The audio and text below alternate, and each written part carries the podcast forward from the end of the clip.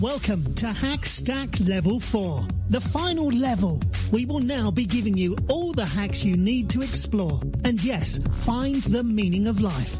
To get the most out of this show, please listen to the basic training of the first three levels, starting with episode number one. And now, let's start hacking. Here's your host, Koz. Hey everyone. Man, it seems like it has been a very long time since I've sat in the podcast saddle. And in fact, it has. Um, I haven't really counted. I think it's, I don't know, been over a month. But anyway, I am really excited to get into level four. So this is it, episode 24. Uh, we are starting to get into the final level. If you look closely at the Hackstack logo, it is actually it it has some meanings. Uh, if you look carefully, you'll notice that there's four levels. Okay, there's four blocks and there's ladders and there's little people at different levels.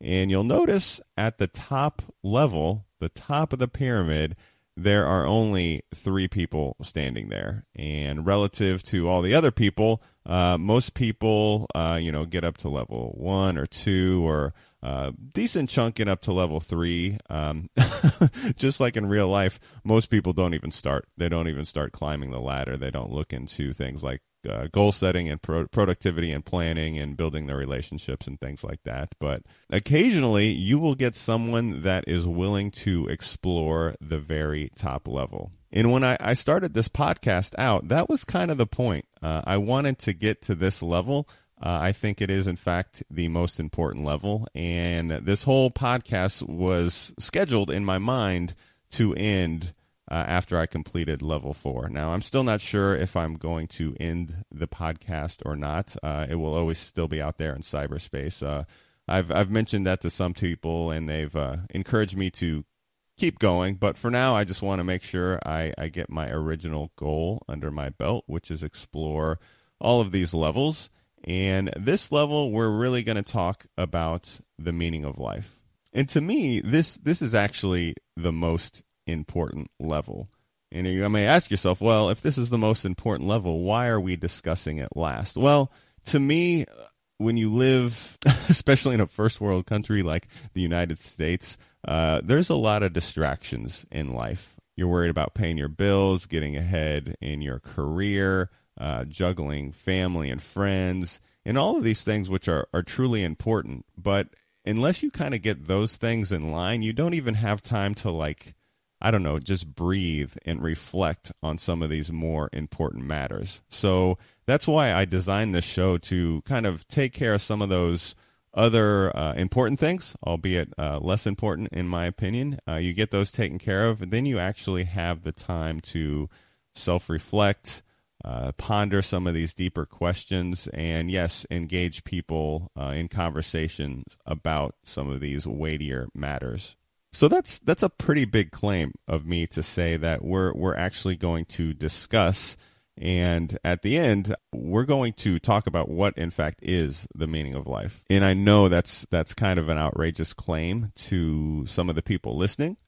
But again this is just the first episode of level 4 so you stick with me and we will get to that answer. And who is going to help us start to answer that question? Well, it's a guy by the name of Steven Seagal. Yep, that's right. Steven Seagal, the action movie star from the late 80s and early 90s. He starred in such hits such as Above the Law, Under Siege, Hard to Kill, uh, Marked for Death, and various other movie titles that either have death or destruction or justice or things of that nature in the movie title.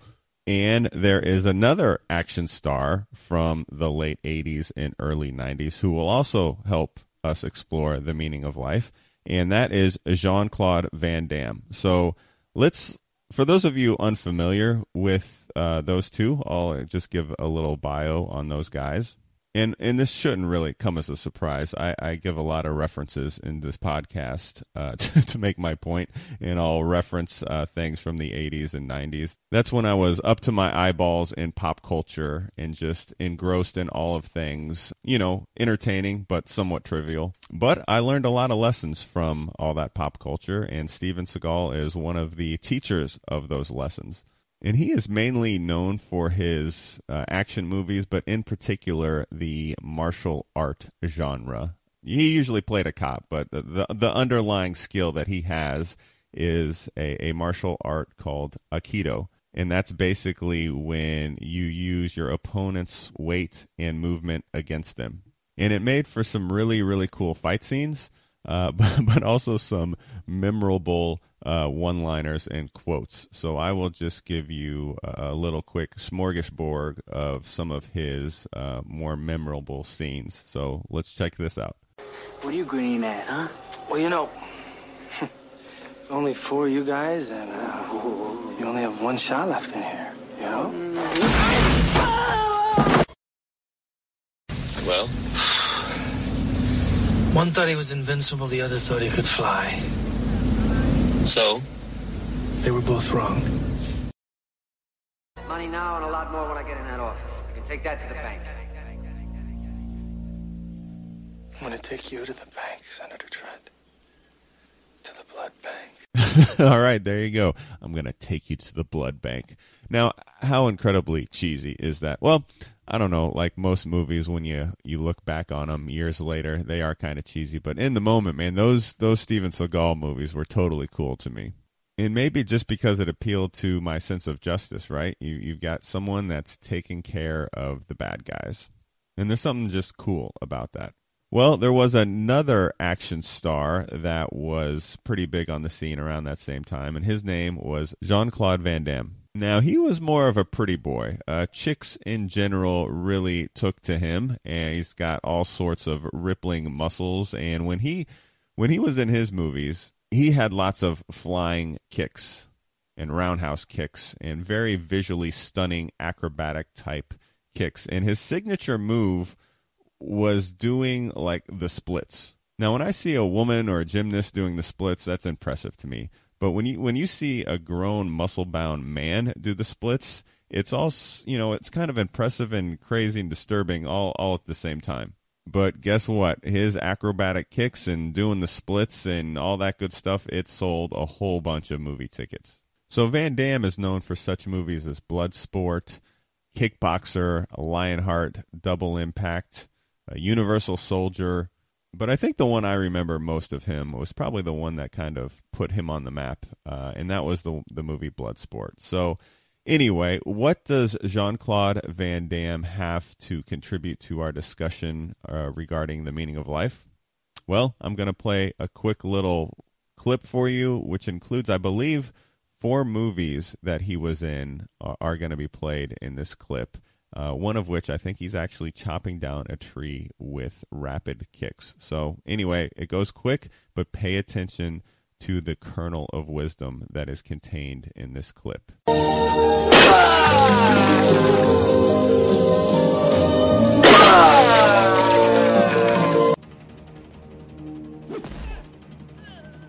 Ah! Ah!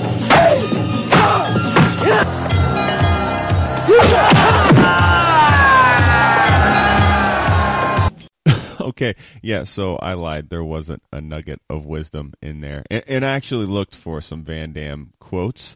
And man, he just doesn't have the one-line zingers uh, that some of the other action stars had. He was more, uh, like I said, he he was just had some visually cool uh, fight scenes with all his flying around and kicking and all all of that good stuff. So here, here we are. We've got these two action stars, Steven Seagal and Jean Claude Van Damme. And when I was watching these movies, right, a lot of these were, were late, I don't know, late 80s, early 90s. Inevitably, you would get in discussions with your friends about who would win in a fight between Steven Seagal and Jean Claude Van Damme. And I'm not kidding. These were literal discussions that me and my friends would have. I even saw some of these discussions get heated at point like people had really strong opinions on this stuff. And you know, I think this is just like a guy thing that that grows out of a boy thing when you're when you're kids, right? And you're a little boy, you you talk about this. Stuff. I mean, you talk about man, can Superman beat up Batman? And and, and you know it that's that's real. the movie studios have now capitalized that. There's actually the Superman versus Batman movie, which which I have not seen, but it's not surprising that that movie was created, right? That's that's kind of what guys and in particular little boys talk about like which superhero is better. Every little kid's got their favorite action hero you know iron man the hulk.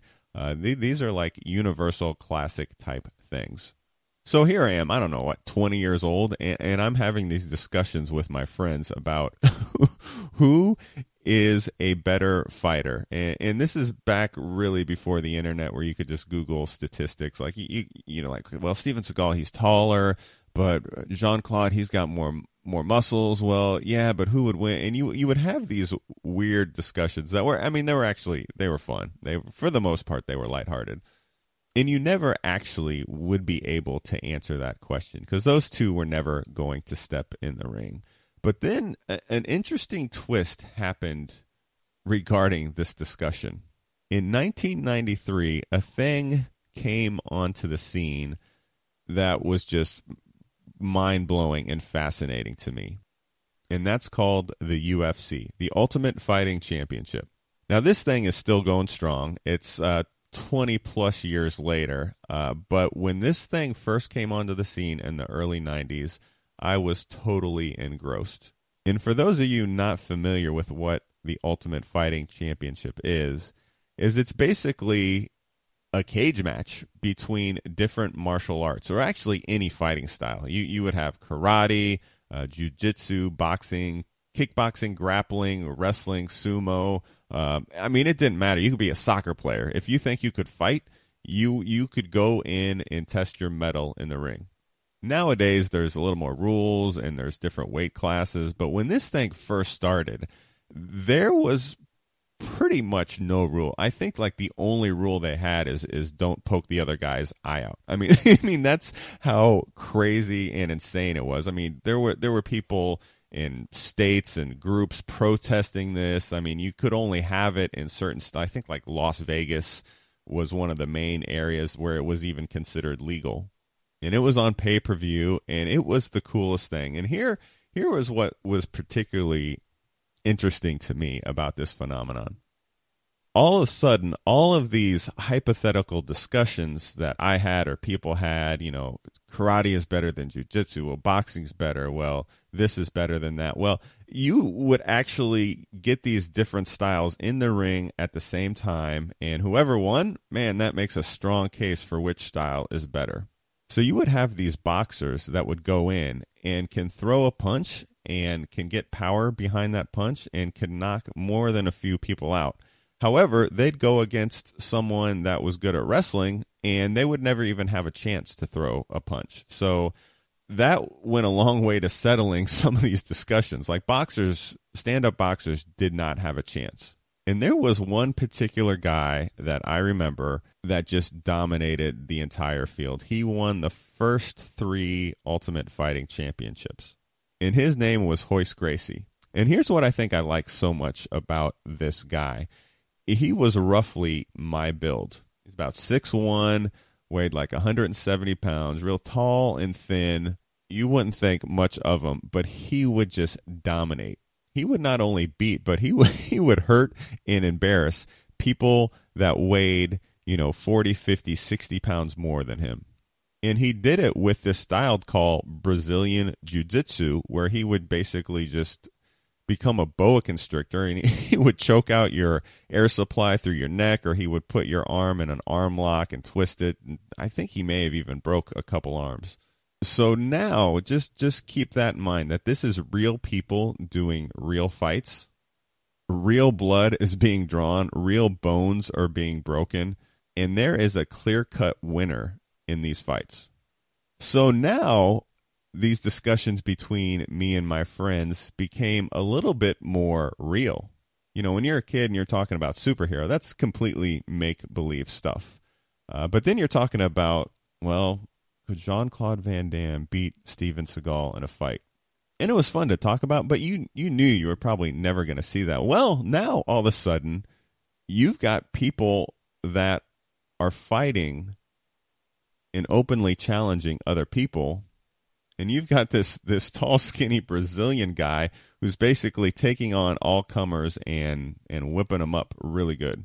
So now this discussion between my friends became hey do you who would win? Who would win between Royce Gracie and Steven Seagal? Who would win between Royce Gracie and Jean-Claude Van Damme and I remember having these discussions, and it really came. We we came to the conclusion, or at least I did, after chatting about this hypothetical with my friends, that this this would never happen. And, and here's why it's never going to happen. If if if you step into the ultimate fighting ring, uh, I think you had to fight like four or five fights in a row, and you had to win them all. And if if you did all of that and won the top prize and got your brains beat out I think the top prize for the winner was maybe at the time anyway it was 50 grand maybe? I mean it could have been a hundred but it, it was small relative to the life and limb that you're risking. I, I would venture to say at the time people were more doing it out of pride and moxie and bravada more than anything else so why would Jean Claude Van Damme step into that ring? You know, if he makes a movie and he makes I don't know what it is, call it a million dollars. If he makes a million dollars making one movie, that's great. If he steps into this ring to try to win fifty thousand dollars and he gets knocked out, guess what? He's not going to sell as many movie tickets because people are going to realize that he's he's a fraud. And and actually, I, I think Jean Claude I forget when this was, but I think he actually got in a fight at a bar and was knocked out by a bouncer. You know, I don't know all the details, but that kind of happened after after the height of his movie career. I know he's still he's still been in a few movies lately. Uh, I think he was in like The Expendables 2 or something like that. But so anyway, he he got knocked out by a bouncer at a bar and he had to go to the hospital and I think he said it was a humbling experience blah blah blah. And I remember even at that time, he took a lot of heat for that, you know, because he's supposed to be this big, strong action guy, and he got knocked out by a regular bouncer guy. So, or at least he's not as good as he's billed in the movies. And I don't blame him for not wanting to step in the ring under those circumstances and what he had to risk.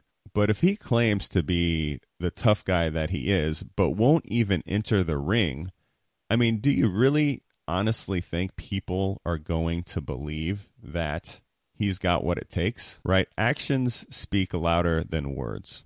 So if I'm uh, if I'm looking, if I'm on the outside looking in and someone says they're the best but yet they're afraid to engage, they're afraid to go to battle and they're afraid to fight, I think they're scared or they're bluffing. Otherwise, why wouldn't they just get in the ring and duke it out?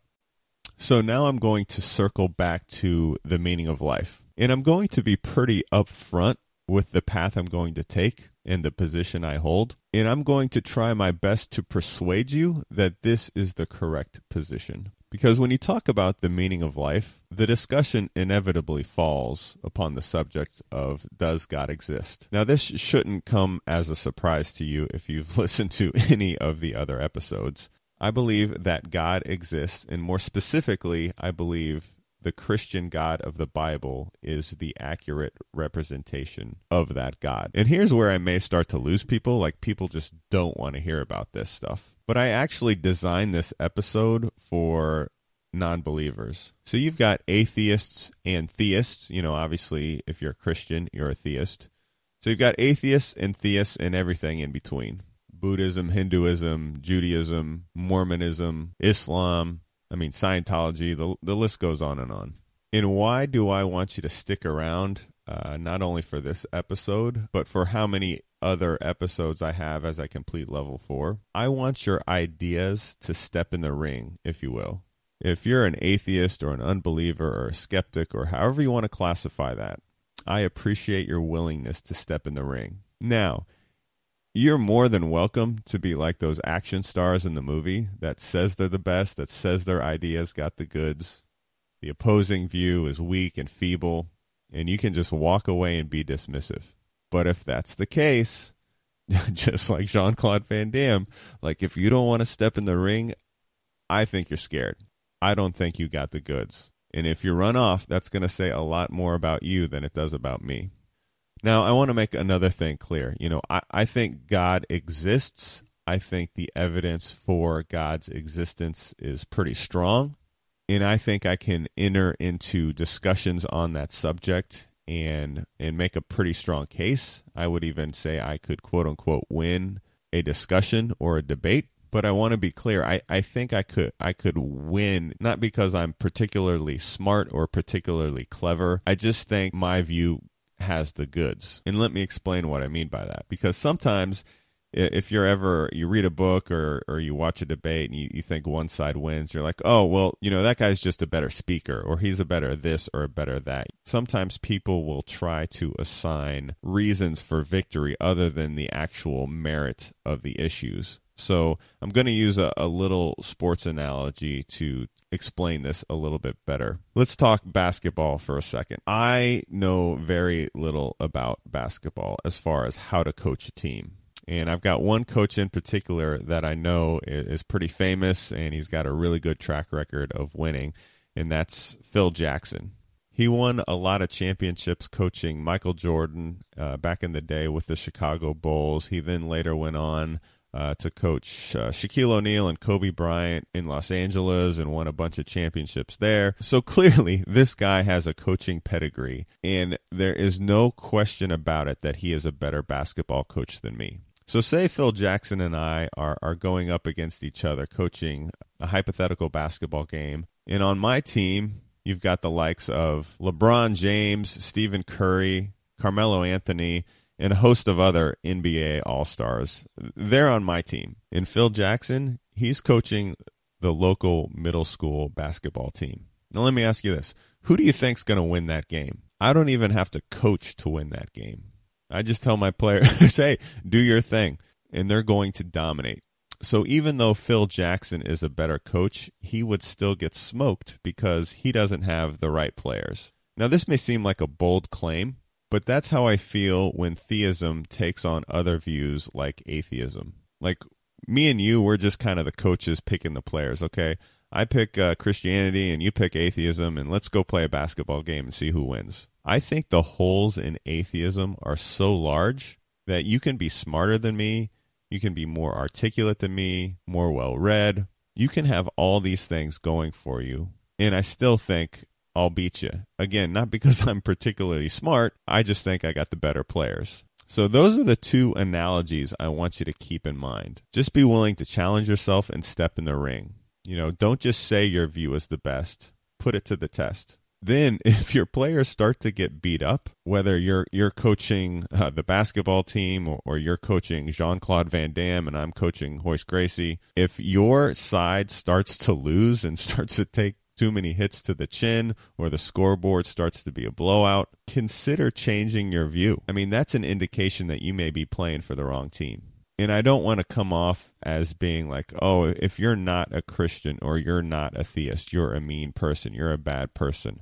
Absolutely not. That's not what I'm saying. I'm just saying that you happen to be wrong on this particular question. And I don't think this is a question that you want to be wrong on. This question of God existence has been asked for centuries, and you're doing yourself a disservice by not taking time to at least put some effort into resolving this question for yourself personally. So that's it, man. That's my sales pitch on basically just giving this a try. And now we're about to actually listen to some audio that tries to resolve and address this question on the meaning of life. We're actually going to try to make progress toward this end goal. But to start things off, I really need to cover this subject of of truth. I mean, is this something that can actually be figured out? Is there such a thing as truth? is this a topic that I can actually be mistaken on or that you can actually be mistaken on? Can one of us be wrong and one of us be right? And it's a really simple concept, but like most of the stuff that we talk about on this show, sometimes things sink in a whole lot more when put in a certain way. And I think this is one of those cases. So here's a clip that takes on a very important topic uh, when we're beginning to discuss the meaning of life. This clip is by Greg Koukl, and we've played a few clips by him on prior episode. but this one is called The Truth is Not Ice Cream. Enjoy. And what I'd like to do this morning is I'd like to tell you two things that are absolutely vital for you to understand when you go out into the 21st century culture. Two things. Here they are, very simple. I'll give them to you and then I'll explain them. First thing, truth is not like ice cream. Second thing, faith is not wishing. Truth is not like ice cream. Faith is not wishing. What do I mean by that? Let's start with the ice cream. Fact, let's start with Haagen Dazs. Mm. Haagen Dazs butter pecan. Did you ever have that stuff? That is just, there are so many. Did you know that there's more fat in a pint of Haagen Dazs than in a pint of lard? Did you know that? What a way to go, right? Here's my statement. I make this statement Haagen Dazs butter pecan ice cream is delicious. I already got some amens in the front here. Okay, so here's my question Is that statement true or is it false? How many people say, I got some yeses up here already. How many say true? Yes, yes. It, no, I'm asking you. Is that true or false? Pardon me? True, okay, true here. Anybody say it's false? Well, we got a lot of people say it's false. Okay, let me ask you those of you said that it was true, are you troubled in any sense by these people saying that it's false? Like, what's the matter with you? No, I mean, I mean, when you talk about ice cream flavors, it seems to be that some could say it's delicious, and some could equally say the opposite thing it is not delicious. And everybody's comfortable with that. There doesn't seem to be any conflict, there's no confusion there. Now, how is it that a statement, Haagen Dazs butter pecan ice cream, can be true and false at the same time? different people. Hear what she said. Now, here's the point here. When we say Haagen Dazs butter pecan ice cream is delicious, when I say that, it sounds like I'm talking about the ice cream. But I'm not really talking about the ice cream. I'm talking about not the object, but the, the subject. Myself in this case, or yourself in this case, okay? So this is true, if I could put it this way, for you. And it may not be true for another person. And so the way this statement can be both true and false at the same time is if it's spoken by different subjects. Now, if I said, for example, you don't like a Haagen Dazs butter pecan ice cream, what's wrong with you? You're a sinner because you don't like Haagen Dazs butter pecan ice. I mean, this would be odd because ice cream flavors and tastes, those are the kind of things that are right or wrong. Okay? And so we, we realize from this illustration that there's that a thing can be true in a way that is true for the subject, and that is called a, guess what kind of truth? A subjective truth. Okay? Got that? Now let's change our claim. Let's just say um, I made the claim that Haagen Dazs butter pecan ice cream is a medicine that cures diabetes. Now, how many agree with that? Nobody? How many disagree? Well, this is different, isn't it? Now, what if I were to say, I think it does cure diabetes? What would you say to me? Is anybody uncomfortable with telling me I'm wrong? It's odd, isn't it? In the first case, nobody was uncomfortable with two opposite points of view on the same statement, and everybody thought that was fine. And now, when I give an opposite point of view on this statement, you just are very comfortable in saying that I'm wrong. Now, if I were to say, no, you're wrong, then we'd have a little debate, and we might look at the evidence pertaining to the claim itself. Okay? Because here the claim is different. This claim is not about me. It is not about my personal taste or preferences. Here's a claim now that's not about the subject, it's rather about the, the object, in this case, the insulin, and the state of affairs about diabetes, etc. In objective claims, in the first case, subjective claims, they are neither true nor false. In an objective claims, they are either true or false. And if I would disagree with you on an objective claim, well, then we'd have a discussion and a debate. We'd bring evidence to find out who is actually wrong. But no one would take offense, really, at the claim that you are wrong. We just want to adjudicate, figure out who's actually correct in this particular issue. Now, what this teaches us is that there are actually two ways for a thing to be true. Things can be true in an ice cream kind of way. And when they're true in the ice cream kind of way, they're true for the subject, true for you, and you could have competing points of view, and nobody's bothered by that. Somebody else can have a totally different opinion, and doesn't ruffle any feathers. Or it can be true in an insulin kind of way. And in that case, it isn't just any old answer will do. Then there's a right answer and a wrong answer, and it seems like the right and wrong answer matters in many cases in those kinds of things subjective truth and objective truth. Let me cash this out for you here. In our culture, there's a tremendous amount of confusion on this issue. And the confusion is, is that many people treat religious claims and moral claims as if they were ice cream kinds of things and not insulin kinds of things. And so when you go out and you talk to somebody now about your faith, you're going to get different kinds of responses. Less and less now, as time goes on, are you going to hear the claim that Christianity is not true, it's false. Instead, you're going to hear something different. You're not going to hear that you are wrong. You're going to hear that you're right, that it is true for you. But it is not true for me. And you see, this approach or this point of view or this way of dealing with the Christian claim, dealing with it as ice cream and not like insulin, explains a few things. For example, how could it be that all religions are actually equally valid ways to God. This is called pluralism. All religions lead to God, all are the right road to God.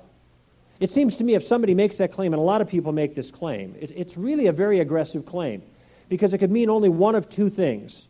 First, it could mean I happen to know, as a matter of fact, that God is pleased with any religious attempt to reach him. I mean, I have some inside information and I know what God wants. And God says, gee, any try, any good effort, any sincere attempt is adequate for me. Now, that might be one way of understanding it. And you could say, well, so all religions are making that sincere attempt and they all reach God and God's satisfied with that. Now, that seems to me a rather bold claim, though. Uh, you have to know what God actually wants, and that's what people don't like to hear. In fact, that's part of their objection. You think you speak for God. But on the other hand, anyone who claims that religions all lead to God are really making a similar kind of claim. They think they know what God has in mind. Okay? Now, it might be that they don't believe it for that reason. There's another alternative. The other alternative is that all religions lead to God because no religion ultimately leads to God, and religion is just a game we play to make us feel better. And then it doesn't matter what religious view you have, they are all equally good to make you feel better if it makes you feel better. And you find the one you like. And now we're back to ice cream, aren't you? That's the way it is mostly in our culture now. It isn't that they think that God really exists and he has and he's happy with everyone. They have an inside track. But rather they think, well, really what religion is is a game that we play. Like Marx said, religion is the opiate of the people. It makes us feel better. And what this does is reduces religion to a kind of a placebo. Placebo is like a little sugar pill that you take when you think you're sick, but you're not. And so the doctor, know, knowing that you're not sick, but you think you are a hypochondriac or something, they'll give you a little pill. And then you say, Oh, I got some medicine. Oh, that must help. And now I feel better. And it's just a psychological trick. You're not sick, but you think you're getting better. And so we take this little placebo pill. And by the same token, on this view, religion just turns out to be a placebo. Why do we show up here on Sundays? Well, because we need something we need to have a crutch. We need to have an emotional uplift. We need something to believe in. And a lot of times you hear this kind of language.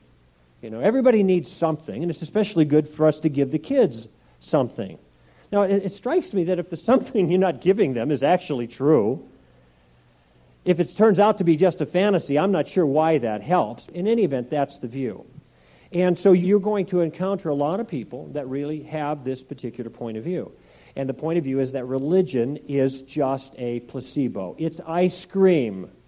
Choose what you want because it's just a matter of personal preference. And if you choose your ice cream, don't act as if your ice cream should be his ice cream. And by the way, if it turns out that that's all religion is, if religion is just a placebo, if it's just a boost that we give ourselves, if it's just a crutch, if it's just a psychological trick, they're right. We shouldn't demand that other people favor the psychological trick that happens to help us. Maybe our trick won't help them and another trick will. Let them find what makes them feel better after all. Leave them alone. And in fact, to believe a thing just means to believe that it's so, to believe it's true, you know. So the application for this part here, for you, is to understand this distinction between Christianity as ice cream and Christianity as insulin, to understand that the claim of Christianity for, from the beginning has been an insulin kind of claim, and this is why Christians were willing to die for what they thought was actually true. And why, in the context of our culture, even though there's this emphasis to relativize our claims, whether in this case religious and our moral claims too, is what we wrote the book on relativism is about, feet firmly planted in midair. Well, that's your morality. It doesn't have to be my morality. Well, we deal with that in the book. When we are confronted with this kind of pressure, the temptation is to shrink back and take the safe way out and say, well, yes, I'm a Christian, but that's my personal belief. I'm a Christian, but that was the way I was raised. Oh, he understands the way I was raised. Well, these are just ways of relativizing our faith. People aren't offended by you saying how you were raised. Oh, that explains it's just an accident of your uh, biography, you know, accident of history. That's okay. Well, that doesn't offend me. Oh, that's your personal belief. Fine. You have your ice cream and I got mine. That doesn't bother me either. And so when we take refuge by expressing our faith in this way, we are turning it from insulin to ice cream, and ice cream doesn't do anything. This is why it's very important for us to say, graciously but firmly, my conviction is that Christianity is actually true. It isn't just my flavor. Now, I could be wrong about that, but it's the kind of claim that is either right or wrong. It's not an ice cream kind of claim. Okay, so now you have a really good idea between the difference between objective truth and subjective truth.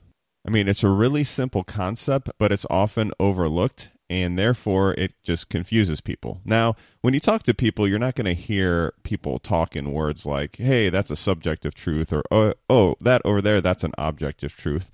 But what's a little easier for people to sort of wrap their minds around in, in everyday conversation is uh, fact versus opinion. So oftentimes I'll use those words as substitutes because uh, they pretty much mean the same thing as objective truth uh, versus subjective truth. And I'll give you a quick little story about a conversation I had uh, over email with a really good friend of mine. And the conversation was sparked more by a, a, uh, a Facebook post of his. And I, I knew a little bit about his his background and some of his beliefs. So that's that's kind of why I went down this path with him. Uh, wasn't because of the issue per se, which was was gun control. It was the underlying uh, facts I knew about him that he he didn't believe in objective truth when it came to morality. So for whatever reason, and it seems like a lot of people think this way. I, I don't know why. Uh, it's really easy to point out and sort of defeat that view. Um, but anyway, it's it's the view that there are certain facts in life. You know, two plus two equals four. Uh, the Earth revolves around the sun.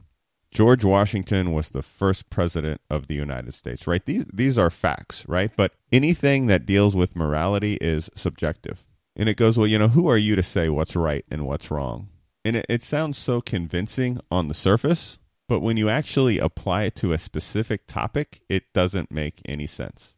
So anytime you you hear someone use the phrase you should do something or you shouldn't do something or you ought to do this or you ought not to do that, that's a really big red flag that what they're they're making a moral claim. And this friend of mine, again, he, he believes in objective truth only when it comes to factual things, namely like science and history, stuff like that. But morality, no, that's that's basically just down to, to popular vote. So so, how I sort of illustrated this to kind of point this out is the topic of, of gun control came up. And he is very passionate about uh, gun control laws. Uh, me, I'm. I, I don't know. I guess I'd say I, I'm agnostic on the issue. That's that's sort of what why I like to talk about it. I didn't have a, a dog in the fight, so to speak. So I could use this issue as a way to sort of vet out some of his thought process and maybe expose a contradiction in thinking. So now keep in mind, this guy does not believe there are any such things as objective truth when it comes to morality. So he, he had some post on Facebook, and then I just, you know, just kind of use those terms. I'm like, okay, so you think gun control is a good thing. Is that fact or opinion?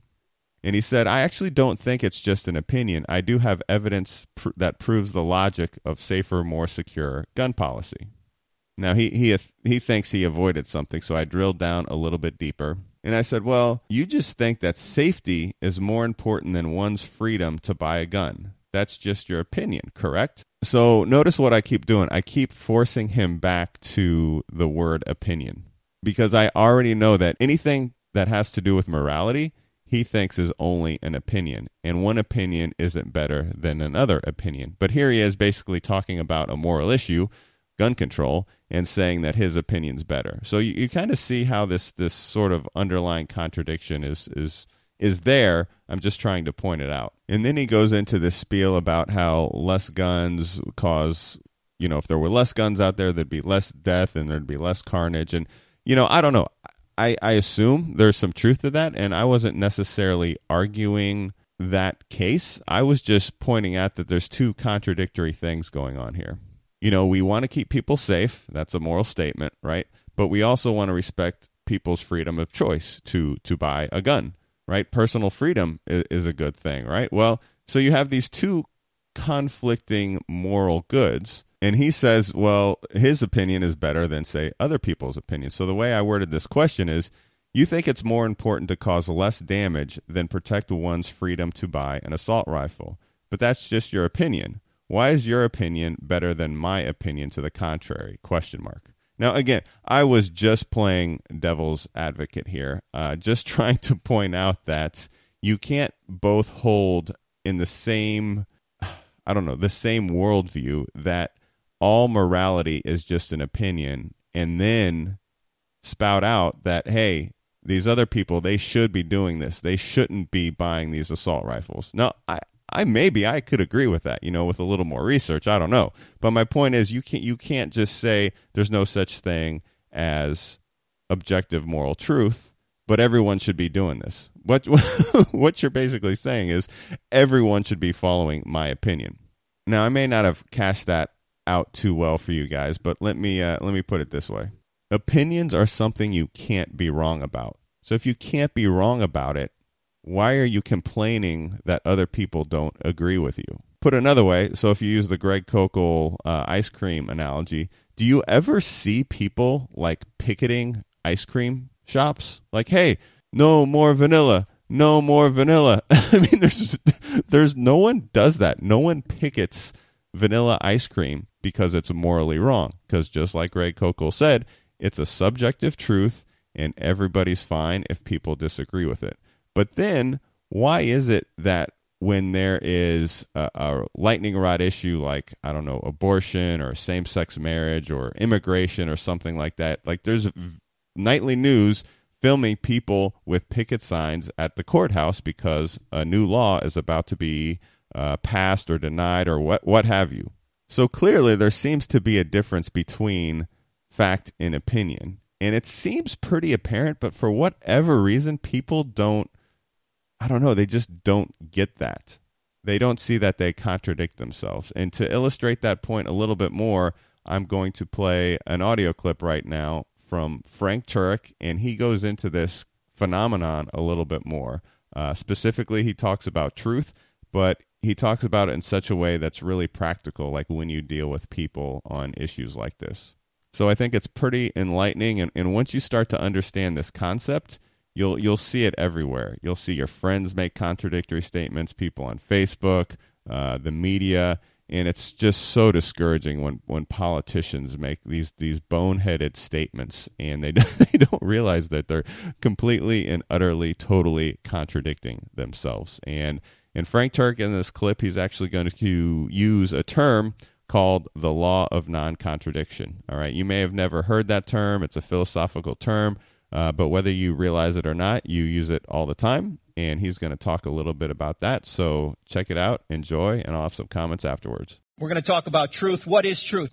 We might say truth is telling it like it is, or history would be telling it like it was, but truth at the time is telling it like it is. Or we might say truth is what corresponds to reality or truth is what corresponds to its referent. If I say this is a black Bible referring to this book, that's true, right? It corresponds to its referent. If I say this is a white Quran, that would be false. Truth is what corresponds to its referent. Truth is what corresponds to reality. Truth is what corresponds to its object. Now you say, Frank, this is really elementary. Why are we starting here? Because in today's society, our first duty is sometimes to state the obvious. Right? Because there are people out there actually who deny that truth exists.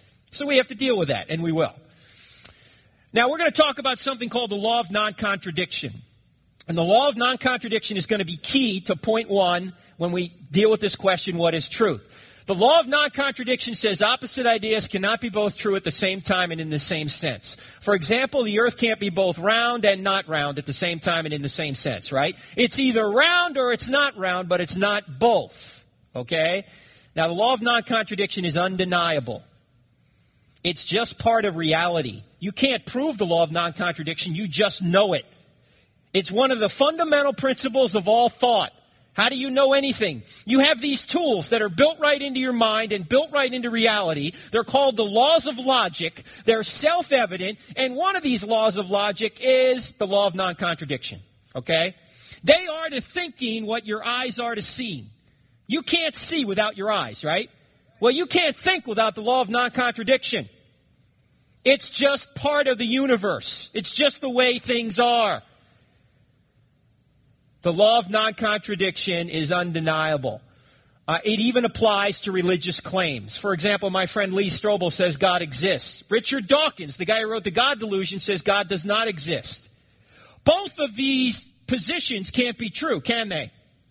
Either God exists or he doesn't exist. Law of non contradiction. You can't say that God does exist and not exist at the same time and in the same sense. Let me give you an example. Uh, suppose you're walking down the street one day and you see a couple that you know. And uh, as you walk up to this couple, uh, this married couple, you say to the uh, husband, I understand you're expecting. You know, as a couple. And uh, he goes no, and she goes yes. You don't say, thanks very much, that really helps me. You think what? Well, maybe she hasn't told him, or maybe something worse. But you don't just simply walk on saying she is pregnant and she's not pregnant at the same time and in the same sense, right? You go, it's, it's either she is or she isn't.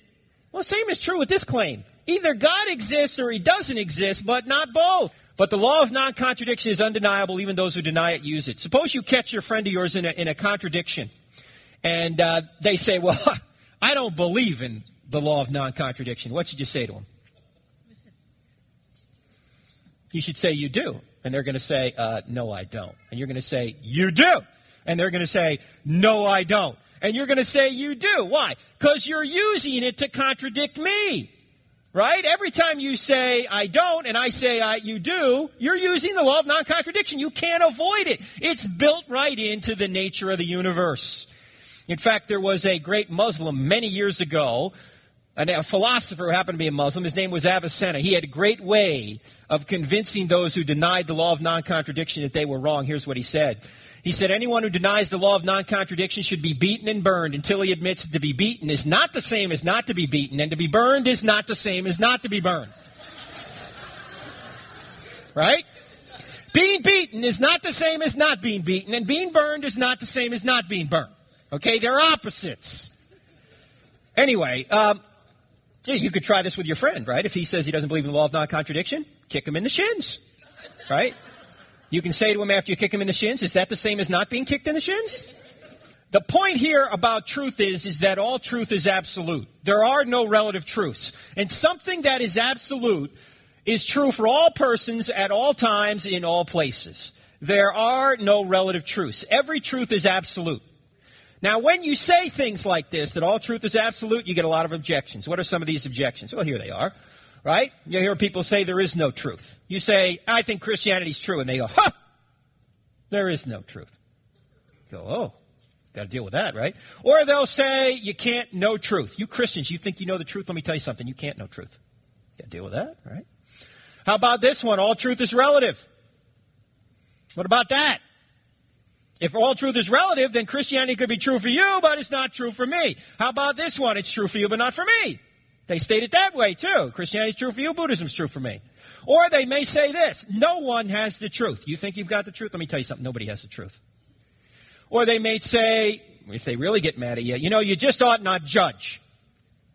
You Christians, you're real judgmental, and Jesus said don't judge, so knock it off. A lot of Christians are just deer in the headlights after they get that objection, right? Or what do we do? I guess we can't judge. Got to be quiet now. We got to deal with all these objections right here. And the way we're going to deal with them is a tactic that we talk about in the book called the Roadrunner Tactic. And I'll show you what that means in a minute. But that, this tactic right here, if you don't get anything else from our time together, if you get this tactic down and you internalize this and therefore are able to use it, this will be worth the time we spend together. You ready for this tactic? Because it turns out that every one of those objections that are up on the screen right now violate the law of non contradiction. What do I mean? Well, let me give you an example. What we're going to do is we're going to apply the claim to itself. Apply the claim to itself. Here's the example. If I were to stand up here and say I can't speak a word in English, what would you say? Hey, you just did, right? Didn't you just say that in English? Yeah. You see, that's a self defeating claim. It violates the law of non contradiction.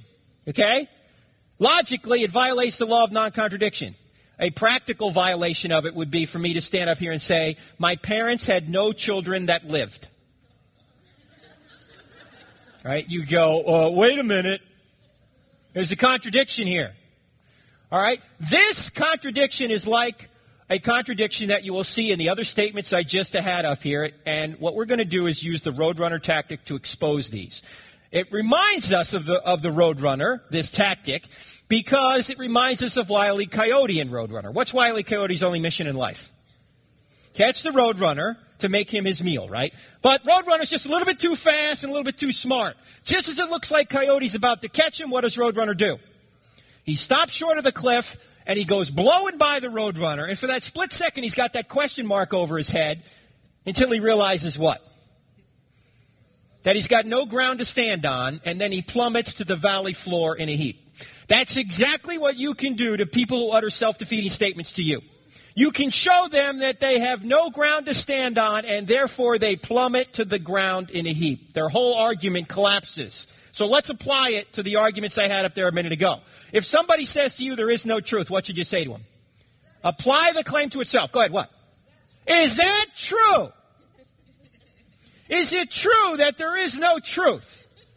Because if it's true that there is no truth, I guess there is truth the truth that there is no truth, but the truth that there is no truth can't be true, can it? Now, by the way, this particular tactic has the added benefit of making you look like a super genius. All right? One little tactic, super genius. All right, how about this one? All truth is relative. They say that, right? Christianity is true for you, but it's relative, so atheism's true for me. What do you say to that one? Apply the claim to itself. Yes, is that a relative truth? No, that claims to be an absolute truth. They're saying that it's absolutely true that all truth is relative. Well, that can't be true. See, it cuts its own throat. Once again, super genius. How about this one? It's true for you, but not for me. This is one of my favorites. We've been through this, we've been talking about it. What do you say to that one? It's a little bit more subtle. You're close. Is that true for not just you? The way to refute that one is to say, is that true for everyone or everybody? It's true for you, but not for me, true for everybody? Because if it's true for everybody, then I guess it's not just true for you, but not for me, it's true for everybody. If it's true for everybody, then true for you, but not for me is not true. Right? Think about it. Actually, there's a more fun way of dealing with this. If somebody says true for you, but not for me, say, sure, go try that with your bank teller. Yeah, go to your bank teller and say, look, I'd like $5,000 out of my account. Bank teller looks at your account and says, uh, I'm sorry, you only have $47.12 in your account. You know, I can get, you know, I can get the five grand. You go, hey, that's true for you, but not for me. Give me the five grand. Right? It's got to give you the money. Or you're going a little fast down the highway here, down Highway 77. Cop pulls you over, walks up to your car. You put the window down. He looks at you and he goes, you're going a little fast there, 90 and a 55. You go, huh, that's true for you, but not for me. You speed away. He can't give you a ticket, can he? I mean, if it's not true for you, no. True for you, but not for me, may be the mantra of our day, but that's not the way the world really works, is it? If it's true for you, it's true for everybody. By the way, this applies to religious claims as well. If it is true that Jesus died and rose again for the sins of the world, that's true for everybody, whether you believe it or not. If he did rise again, that's true. You can't change it. If you don't believe it, does he suddenly not resurrect from the dead? No, he, he's resurrected already. Doesn't matter what you think, what you believe, either he did or he didn't. And we'll show you later that the evidence shows that he did. But you know, one of the answers, I, I, thankfully I didn't get the answer here, but a lot of times I go to churches and I start out just like I did here. I say, Do you guys believe this book is true? And they say, Yes. And I say, Why? And a lot of times someone will say, Because I have faith. Because I have faith. Now, does your faith change what happened in history? doesn't change a thing about history, right? Your faith doesn't change a thing about history. It doesn't matter whether you believe this book is true or not. It either is or it isn't, regardless of what you believe about it. I mean, do you have to believe something in order to make it true? Do you have to believe, for example, in gravity to stay on the ground? Do people who don't believe in gravity float away? Look, there's a believe you'll come back. No, right? It doesn't matter whether you believe it or not. Gravity's going to hold you on the ground regardless of what you believe. How about there is no truth in religion, only science? This is what's being taught at the university. This is what somebody like Richard Dawkins might say. Science can prove everything, and there is no truth in anything regarding religion or philosophy. We get all our truth from science. What's the problem with the statement? Apply the claim to itself. What's the problem with the claim? Does it fit its own criteria? No, you ask the question is that a scientific truth? That's not a scientific truth. You can't go in the laboratory and prove that. That's a philosophical claim. You can't prove that in the laboratory. In fact, you can't do science without philosophy. Science is built on philosophy. You can't go into the laboratory unless you assume that your senses observe things about the real world and that effects have causes. Those are philosophical claims that you have to bring to the scientific laboratory in order to do science. So, that particular claim can't be true because it defeats itself. There's a lot more in the book on this. I don't have time to get into it. How about no one has the truth? You ignorant, arrogant Christians. You think you have the truth? Let me tell you, nobody has the truth. What do you say to somebody who says that? How do you know what? If no one has the truth, then then how do you know that's true? How do you know it's true that nobody has the truth? Because nobody has the truth and you have the truth, and I guess it's not true that nobody has the truth because obviously you have the truth. But if you have the truth, then it's a, the claim that you have that nobody has the truth can't be true. Right?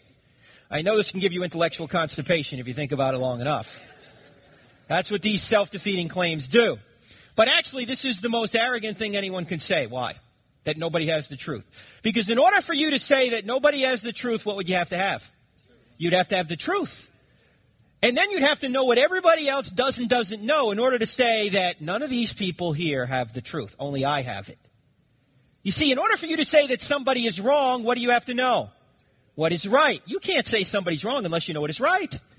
So someone who says nobody has the truth is implicitly claiming that they have the truth. In effect, they're claiming they're God, when you think about it. Because in order to say nobody has the truth, they would have to have the truth themselves, and then they'd have to know what everybody in the universe does and doesn't know. So you might ask somebody who says nobody has the truth, how do you know nobody has the truth? Have you quizzed everybody in the universe exhaustively?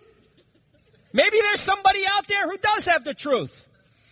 In fact, isn't it strange that when you go to a university, Somebody might say, some professor might say to you that nobody has the truth. You know what you ought to say at that point? Yeah, yeah, then why am I here? If nobody has the truth, why am I here? I, didn't I come to university to learn the truth? Isn't that what we're supposed to do? And why are we supposed to keep an open mind? Aren't we supposed to keep an open mind so when we see the truth, that we can close our minds around it and say, yes, this is the truth? You see, there's a difference between being open minded and empty minded. You can be empty minded by never coming to a conclusion, right? There are some questions out there that are closed. For example, does anybody have any doubt that President Lincoln was the president during the Civil War? No. Should you be open minded about Lincoln being the president? I don't know. I haven't quite made up my mind on that yet. Now, there are some questions that are closed, and I think the same is true when you look at an historical event like the resurrection. There's enough evidence out there to say, I'm not open minded about that. My mind's closed around that because the evidence is so strong. Now, if there's some piece of evidence that comes in that may refute it, I'll consider it, but I'm pretty sure that the resurrection did occur. You can't be empty minded. You can be open minded, but don't be empty minded. And tell people who say, look, nobody has the truth. That, that's self defeating. You're claiming to have the truth in order to say that. Oh, this is another one. You should doubt everything. This is what the skeptics say, right? They're skeptical. You should doubt everything. What's the problem with the claim? Yeah, should I doubt that? See, why are skeptics skeptical of everything but skepticism? They're sure about skepticism. See, if they started doubting doubt, then they'd be back to knowing something for sure. You ever think about that? If they get skeptical of skepticism, then they're back to knowing something for sure. Now, how many in here have doubts? Come on. If you don't have doubts, you're not thinking. Everybody has doubts, right?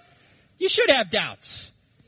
But when you think about your doubts, if you think about them long enough and you look at enough evidence, you realize that your, at least I do, I realize most of my doubts are emotional, they're not intellectual. They're emotional. You know, why, why did this bad thing happen? It doesn't disprove Christianity. In fact, Christianity is the only worldview out there which tells you bad things are going to happen and explains why they're going to happen. Oh, this is the trump card, though. You could get through all those objections, and they're still going to say, but you ought not judge. First of all, what's the problem with this particular statement? What? It's a judgment, isn't it? It's a judgment. When they're saying you ought not judge, you might say to them, Isn't that a judgment? Or if you want to have some fun, you can put your hands on your hips and say, Then why are you judging me for judging? See, because that's what they're doing. They're judging you. Now, wait, wait, what? Didn't Jesus say something about this? Didn't Jesus say, Don't judge? Did he say that? What did he say? Yes, go to the passage, Matthew 7. In fact, in Matthew 7, Matthew 7 is now the most popular Bible verse in, in, the, in the country. Did you know that? It used to be John 3.16. But now, Matthew 7, 1 is a verse quoted even by unbelievers. Why? Because they, they think it gets them off the hook. Here's what it says. It says, Jesus said, Judge not lest you be judged. By the same standard you judge others, you'll be judged by that standard. So before you try and take the speck out of your brother's eye, take the log out of your own eye first. Then you'll be able to more clearly see the speck in your brother's eye. Notice, Jesus is not telling you not to judge. He's telling you to take the speck out of your brother's eye, isn't he? He's telling you to do that, right? This is not a command not to judge, it's a command on how to judge. It's a command on how to judge. Don't judge hypocritically. Judge right, righteously. Get the sin out of your own life and then go get the sin out of your brother's life. He's telling you to judge. He's not telling you not to judge. In fact, it would be self defeating to tell you not to judge.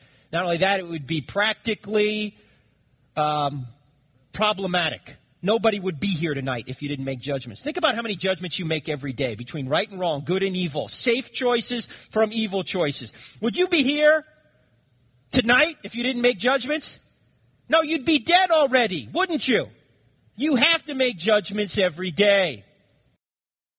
So don't let anybody tell you you ought not make judgments. Now, when you make judgments, you're supposed to make them in a righteous way not a hypocritical way, and you're to do so without being judgmental. You're supposed to do it in love to try and, and uh, bring the person to the truth. You don't want to be nasty about it, but you have to make judgments. So you have a built in lie detector. It's called the law of non contradiction.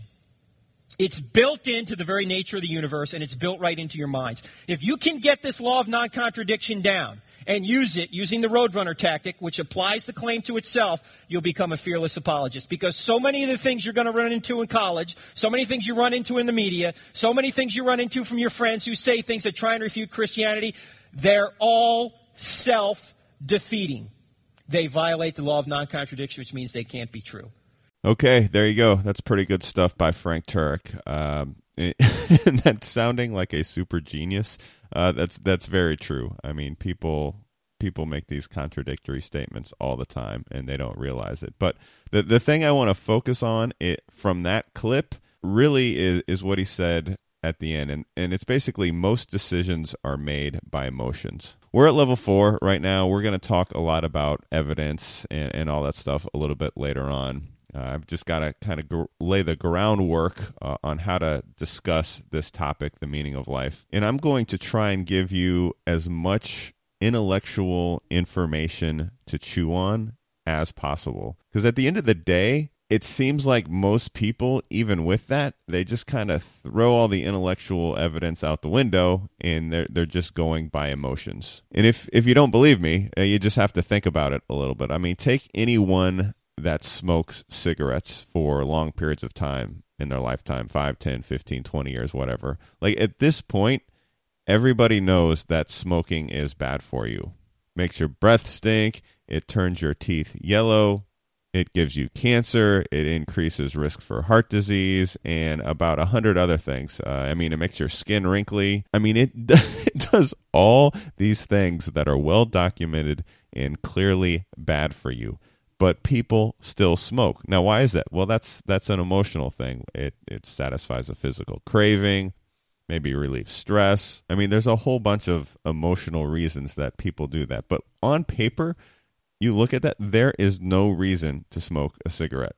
Now, that's just a, a small illustration of the concept of, of how big emotions play into uh, these discussions. So here's a real quick example, right? I'm a Christian. I, I, think Christianity's got the goods. You know, I've used that phrase before. Christianity's got the goods.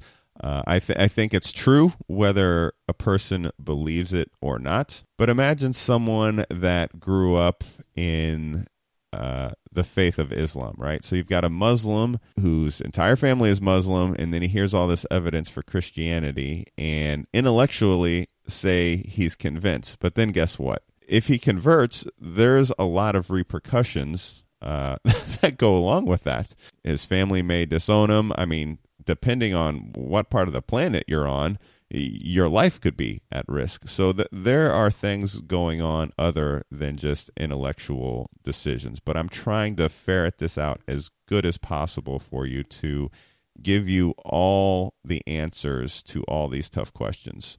But again, for now, I'm just trying to lay the groundwork on how to approach this question. And that's why I'm going to play another clip. It's given by Andy Stanley at a North Point Church in Georgia.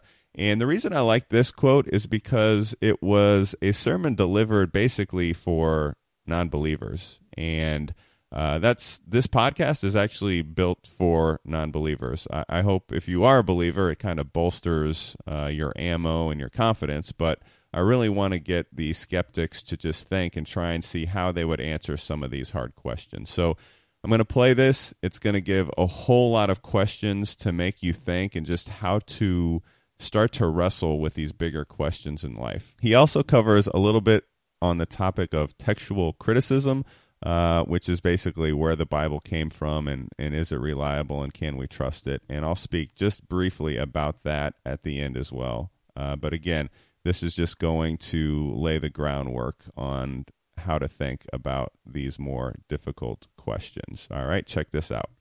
We live in a world that um, would have us all believe that basically all religions lead to the same place. And that it really doesn't matter what you believe because eventually we all die and we all go to a good place. That's what 90% of Americans believe anyway, that believe in heaven and there's a good God and a good heaven and a good place and everybody's good. So at least we all think we're good enough, so we all go there, and it doesn't really matter if you get there through you know Christianity or whatever. At the same time, it's kind of odd. We go to school, we go to universities, and um, graduate school, and they tell us that you know, it's fine to believe whatever you want to believe and all roads lead to God, but I'd be kind of careful about this way to God.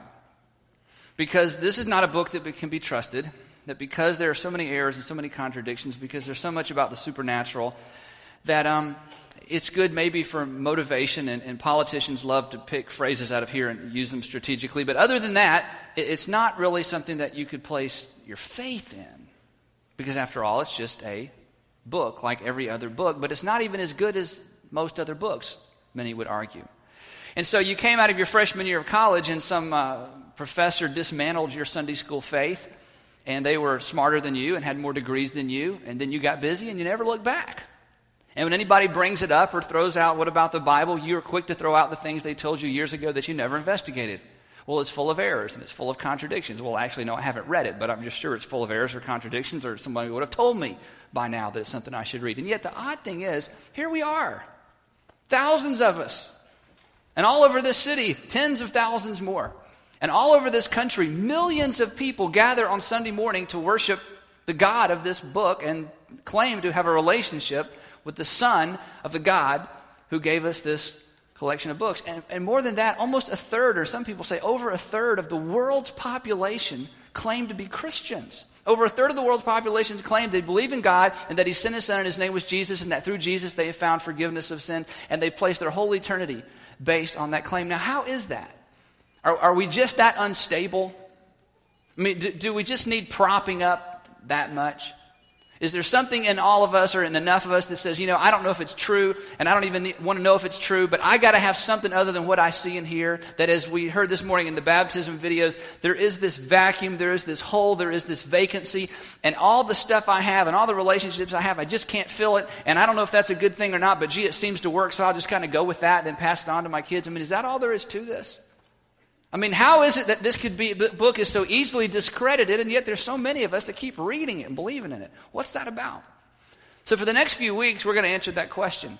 And for the next three weeks, we're going to talk about why specifically we can place our faith in the fact that four of the books we find in the New Testament Matthew, Mark, Luke, and John are reliable testimonies, are reliable records of something that actually happened in history 2,000 years ago. And basically, the argument's going to kind of go like this, and we'll give you some phrases up on the screen. It's going to go like this. We're going to argue that the New, that the, the New Testament books of Matthew, Mark, Luke, and John are a reliable record of things that actually happened, that the Gospels are a reliable record of actual events and actual conversations. If that is true, then what the Gospels have to say about Jesus is true as well, because that's what the four Gospels talk about. And if the four Gospels, if what the four Gospels have to say about Jesus is true, then in fact he must be the Son of God based on the miracles he performed, the claims he made, and the fact that he rose from the dead. And if in fact he is the Son of God based on the claims he made and the fact that he rose from the dead, then what Jesus says about the rest of this book must be true, and maybe most or more importantly, what Jesus said about God is true. People ask me all the time, they'll say, Well, Andy, do you need to think about Jonah and the fish? I mean, mm, give me a break, you know, Adam and Eve. You know, I always say the same thing. I say, You know what? I, you know, it's hard to believe that stuff. I mean, it's weird. I mean, I, I know more weird stuff in the Bible than maybe most people because I, you know, I'm a professional Christian. You know, you, you, pay me to know the Bible. So I mean, I got. I mean, you think you've heard some weird stories? I bet I can tell you some stories in there you haven't even heard yet. You'd be like, what? And that all comes back down to this: Do I believe those things happen? Yeah, and it's not because I've ever seen anything like that. It's real simple. Because I believe, as we're going to see for the next few weeks, that the evidence clearly points to the fact that these four New Testament books, Matthew, Mark, Luke, and John, actually record events that happened in history. And if they record events that, ha- events that happened in history, then what they say about Jesus is true. And if what they say about Jesus is true, then he came from God. And when a man speaks on behalf of God, I don't know about you, but I just kind of go with that. Especially when he predicts his own death and resurrection. I just always go with the guy that rose from the dead. I don't really care what he teaches. I'm for him, you know? I want to know about that because it's my greatest fear. Like it's your greatest fear. So we're going to talk about can we, and this is important, can we trust not the whole Bible? We're not going there. We're going to ask the question can we depend on what these four books say about one individual? the Lord Jesus. Now, as we go down this, this little path and this little argument, um, series of arguments, there's two things you got to keep in mind. First of all, whenever you're talking about history or things that have happened in the past, there's two things you got to keep in mind. Number one, you can't prove or disprove things that have happened in the past. That it's not a matter of proving, it's a matter of looking at evidence. And that's why in a courtroom, they don't, you know, you don't really prove anything. You basically present evidence, and a jury looks at the evidence and makes a decision. So whenever we talk about the past, we have to ask the question, what does the evidence point toward? Or we can say it this way The trustworthiness of any historical account is judged on the basis of evidence, not proof. For instance, tomorrow you go to work and um, you, you say to people in your office, say, Hey, I went to North Point Community Church yesterday. And somebody walks over and says, I heard you say you went to North Point Community Church yesterday. You didn't go to North Point Community Church yesterday. You say, Well, I certainly did. They say, Prove it. You say, Well, I got the bulletin. That didn't prove anything. I got a tape. That didn't prove anything. Hey, Fred, Fred, come over here. Didn't you see me at North Point Community Church? Yeah, I saw him there. Didn't prove anything. He could be lying. Whenever it comes to asking the question, did something happen in the past, you can't prove it. You can only prove what is observable and repeatable. In science, you observe and you repeat. You observe and you repeat. But you can't observe the past and you can't repeat in actual real time the past. It's not observable and repeatable. So when it comes to trying to figure out what happens in the past, we ask the question, what is the evidence? And we make decisions based on evidence. The second thing is this as you look at evidence, you have to ask the question not what is a possible explanation, but what is the most probable explanation. Say it this way when drawing conclusions about evidence, probability takes precedence over possibility. It's possible that you stole the bulletin. It's possible somebody gave you the tape, and it's possible you got to Fred before everybody else and said, Hey, Fred, I'm going to say I went to North Point. I mean, all of that's possible, but the probability is you actually went to church. When it comes to, to, you know, to the legal system, you, have heard the phrase probable cause. People ask the question, what was the probable cause? Not the possible cause, because there's 50 possibilities, but what's the most probable cause based on the evidence as presented? That's how you determine, that's how you look at history. Um, years ago, I was in a car wreck. I was driving my wife's car that we inherited, or she got when we, I got when we got married. Her dad gave it to her, then I guess he gave it to me, didn't he? When he gave her to me, anyway. So anyway, so I had this this big American car. This is years ago, with a real bumper. You know, they used to make real bumpers you could see. You know, like big piece of steel that wrapped around the back line. Now, you know, that's a bumper. And on the bumper had a big old giant piece of rubber. I mean, you knew where the bumper was. And I'm sitting still at, at Highway 41 over in Cobb County. It's four lane, and I'm turning left across traffic. And this lady in a Volvo station wagon. It was raining. I don't know, there was a lane beside me that was wide open. There was nobody around. She just plowed right into the back of me, just boom, and totaled her Volvo. The engine dropped out, fire, you know, fire but steam, you know, and liquids, you know. You couldn't even tell my car had been hit, honestly. We never had it fixed. We never even took it in. Uh, there was nothing wrong. It tore and it kind of ripped the piece of rubber that went around the big old American steel bumper. Her car is total. So um, I get in the car, uh, I'm already in the car, I get out and look. Then I go pull across traffic and I park on the other side, two lanes away, facing the other direction. And, and, and she's standing by her car, and we wait for the police to come. True story. So the police get, policeman gets there. I'm on the other side. Okay, I'm not even close. So here's this Volvo that's total sitting out in the middle of Highway 41 with nothing around it. The policeman pulls in behind her, gets out of his car, and, and, you know, she chats a minute. Then he walks out in front of her Volvo, and meanwhile, I'm trying to get across to come over and talk to the policeman. And I notice he's standing there looking at the front of her Volvo, and he's looking over here on the street. And he's looking, he gets out his pad. And, I, and when I walked up, I looked, and there's a dead possum about 15 feet out that had been hit the night before. I mean, just like a, you know, dead possum. So I walk up, and the Fulton County policeman, was so funny, he looks at me with this grin on his face. He said, This possum do all that? now, is that possible? I don't know. You know, the bionic possum got up, she hit it and totaled the car and killed the possum. Look what he did. But no, nobody, I mean, that's not, you know, that, that's not probable. I mean, you could weave some tale, but what about this? What if she'd said, Oh, officer, I'm so glad you're here. The, the, oh, this is to save me from this evil man. I pulled up behind him. He jumped out of his car, opened his trunk, got out a sledgehammer, and beat the out of my car, totaled my car. And then before I could do anything, someone drove up and he handed the sledgehammer to the person and drove off and thank you, officer, for being here. Is that possible? It's possible. I mean, if we went to court, I mean, it would be like, excuse me, ma'am, you want to go over that one more, you know? What about this one? Sir, I'm, officer, I'm so glad you're here because I pulled up behind Mr. Stanley. He put his car in reverse and rammed me. Then he put it in reverse and he rammed and he rammed and he rammed and he rammed and he totaled my car. And then he drove over there and he's going to tell you that I ran into the back of him. Is that possible? It's possible. Is it probable? I mean, Why would you even go there? The, the, point is this when it comes to possibility, you can look at any event in the past and come up with all kinds of possible explanations. But the question is when you're trying to arrive at what actually happened, you ask, in light of the evidence, what is the most probable explanation? And what we're going to see, I hope, or what the, the evidence I'm going to throw your way is this that as we begin to look in detail at where these four books, not the whole Bible, not the whole New Testament. As we look in detail at the evidence given in these four books, the most probable explanation, I mean, you can come up with all kind of possibilities why four different men wrote four similar accounts about the same Jewish carpenter over a three year period. I mean, you can come up with all kinds of reasons why four guys would take the time to do that, I guess. But the most probable explanation is, is because this is what happened. That's why they wrote it down. So we're going to look at the evidence. Now, there's two ways to look at, uh, at, ancient manuscripts, and basically the Bible is an ancient manuscript. All of ancient history comes from ancient manuscripts because things were written down, and that's how we got what we got. The question is, how do you determine whether an ancient manuscript is trustworthy? And in scholarly circles, there's basically two things you do. You look at the actual manuscript, the date and the distribution of the manuscript. And then, secondly, you find out what you can about the people who wrote the manuscript. You ask the question Are these reliable people? Are these people that could be trusted? Did they have a motive to write what they wrote? You know, were they being paid by somebody? Was there, was there an angle? You know, was there a reason other than what we know of uh, on the surface why they would write these things? Next week, we're going to look at the witnesses themselves, the guys who wrote this. But today, for just a few minutes, and I'll try to keep this from being boring, I want to talk to you a little bit about the manuscripts themselves because this is extremely important, especially as you think about the New Testament manuscripts, Matthew, Mark, Luke, and John specifically, compared to other ancient manuscripts that come from the first century. Let me illustrate it this way.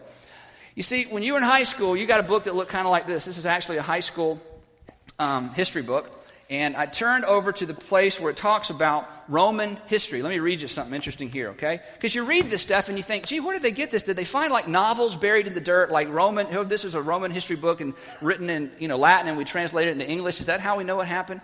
But basically, historians took bits and pieces and fragments and took all the information they could and wove it together, and they come up with these seamless stories that appear in our history. Um, this is kind of neat. Listen to this.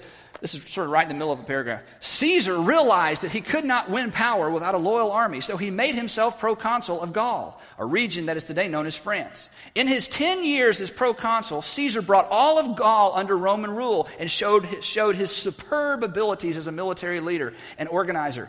Caesar issued written reports about his campaigns and victories to keep the people of Rome informed. Students of in Latin can still read these clearly detailed reports in what is known as the Gallic Wars. Now you read that and you, and you stop and say, How did they know that? No video, no pictures, no novels, no history books.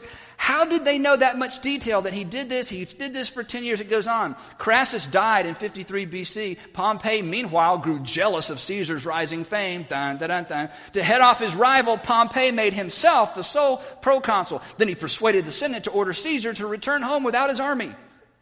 How do they know that? I mean, and that, that's basically what history books are about, right? They just go on and on. You read this stuff, and you go, this is so fascinating. Where did they get that information? It's real simple from ancient manuscripts. In fact, it's interesting. In this high school book, it references, it references the commentaries on the Gallic Wars. Let me tell you about the Gallic Wars. The Gallic Wars is a, a, manuscript. We have 10 copies of it. We have 10 copies of the Gallic Wars. It was written in the first century by a fellow who was hired by the emperor to write a history. Now, just let me throw this out. You're, you're smart folks. You know, can we trust everything written by a historian that's working for the emperor? The emperor's saying, I want you to write a history and, about me. Go ahead. Let me, I'll read it later. You know, so when you're hired by the emperor to write a history of Rome about the current emperor, his legacy, and you know his ancestors, I mean, there's just going to be some stuff you leave out, right? Because he's going to either scratch it out or scratch you out, right? I mean, so anyway, basically, the Gallic Wars. It's interesting. We have ten copies of this document. Only ten survived, and interestingly enough, the earliest one, the, the, the, the, one that, is, that goes back the furthest, is dated 900 AD.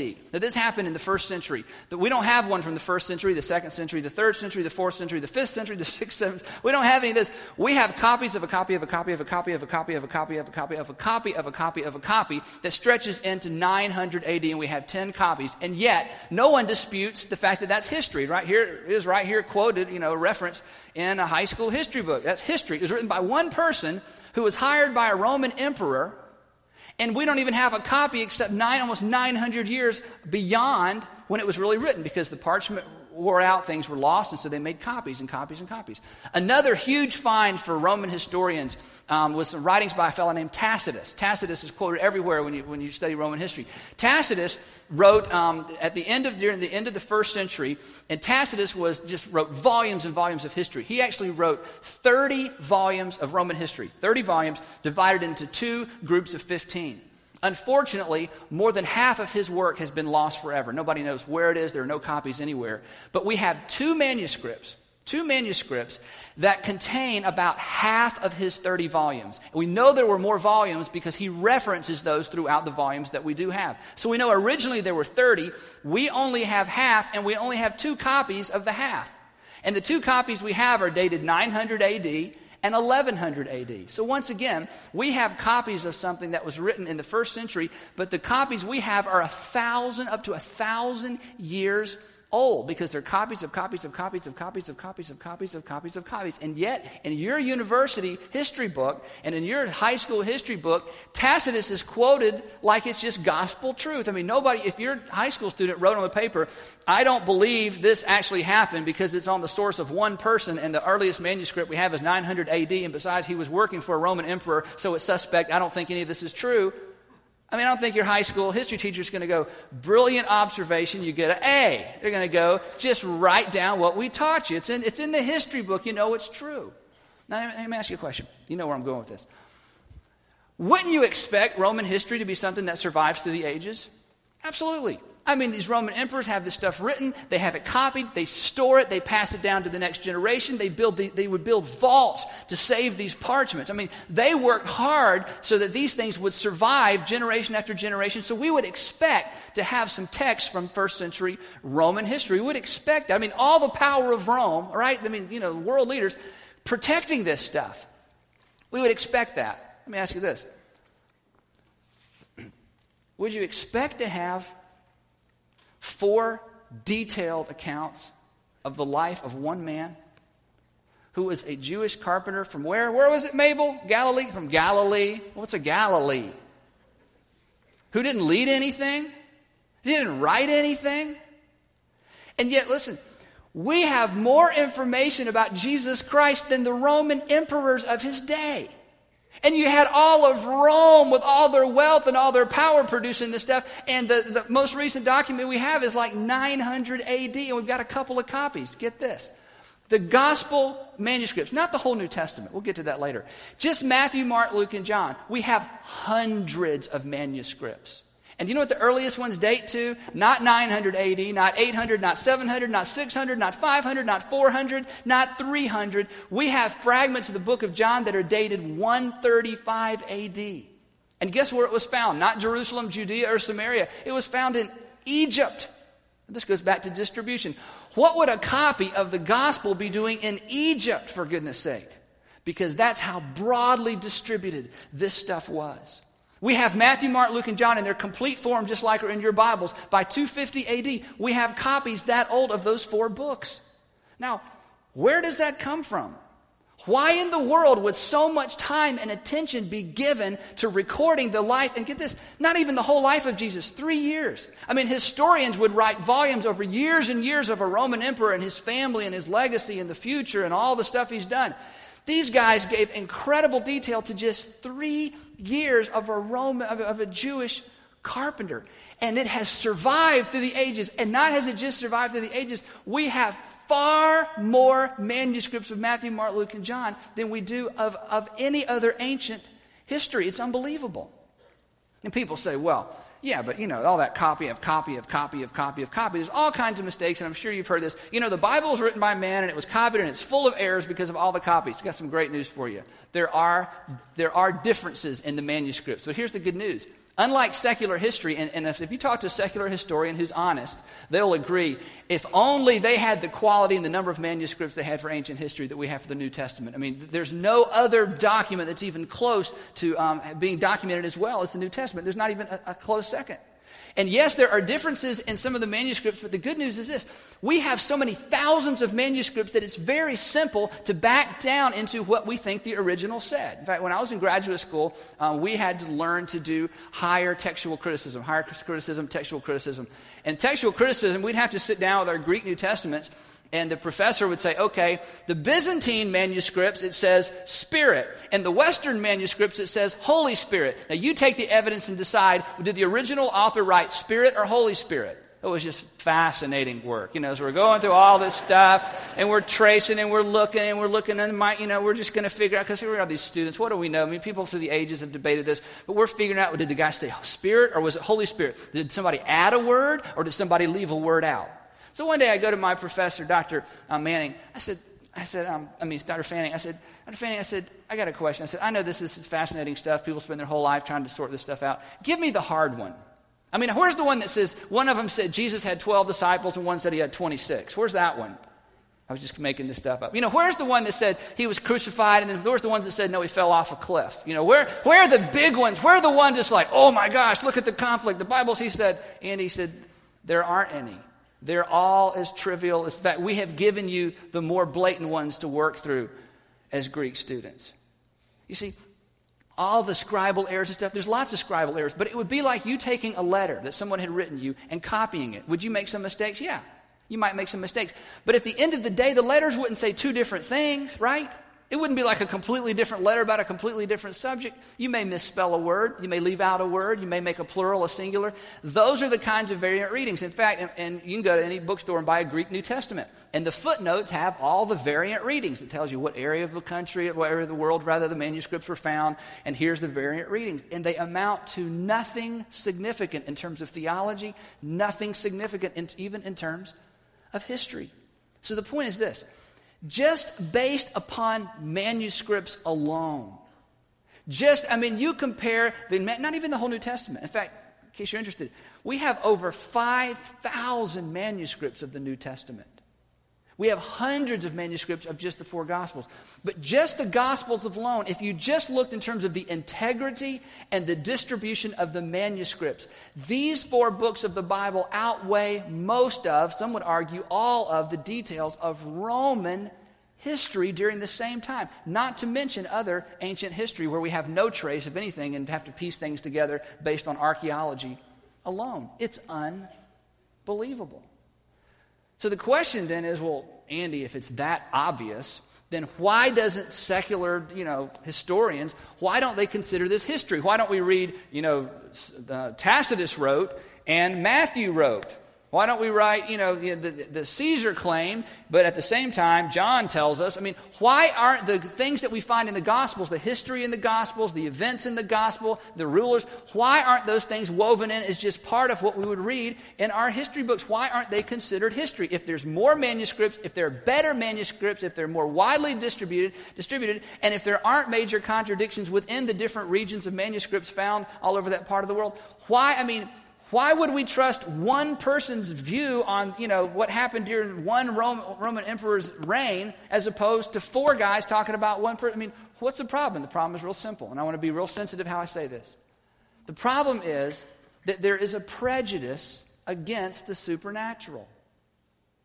Let me explain what I mean by that. It kind of goes like this, and I'm being a little facetious, so I'm not trying to be critical of anybody, but I'm trying to summarize a lot of stuff. It kind of goes like this. Before I look at those texts, I want you to know I do not believe in the supernatural.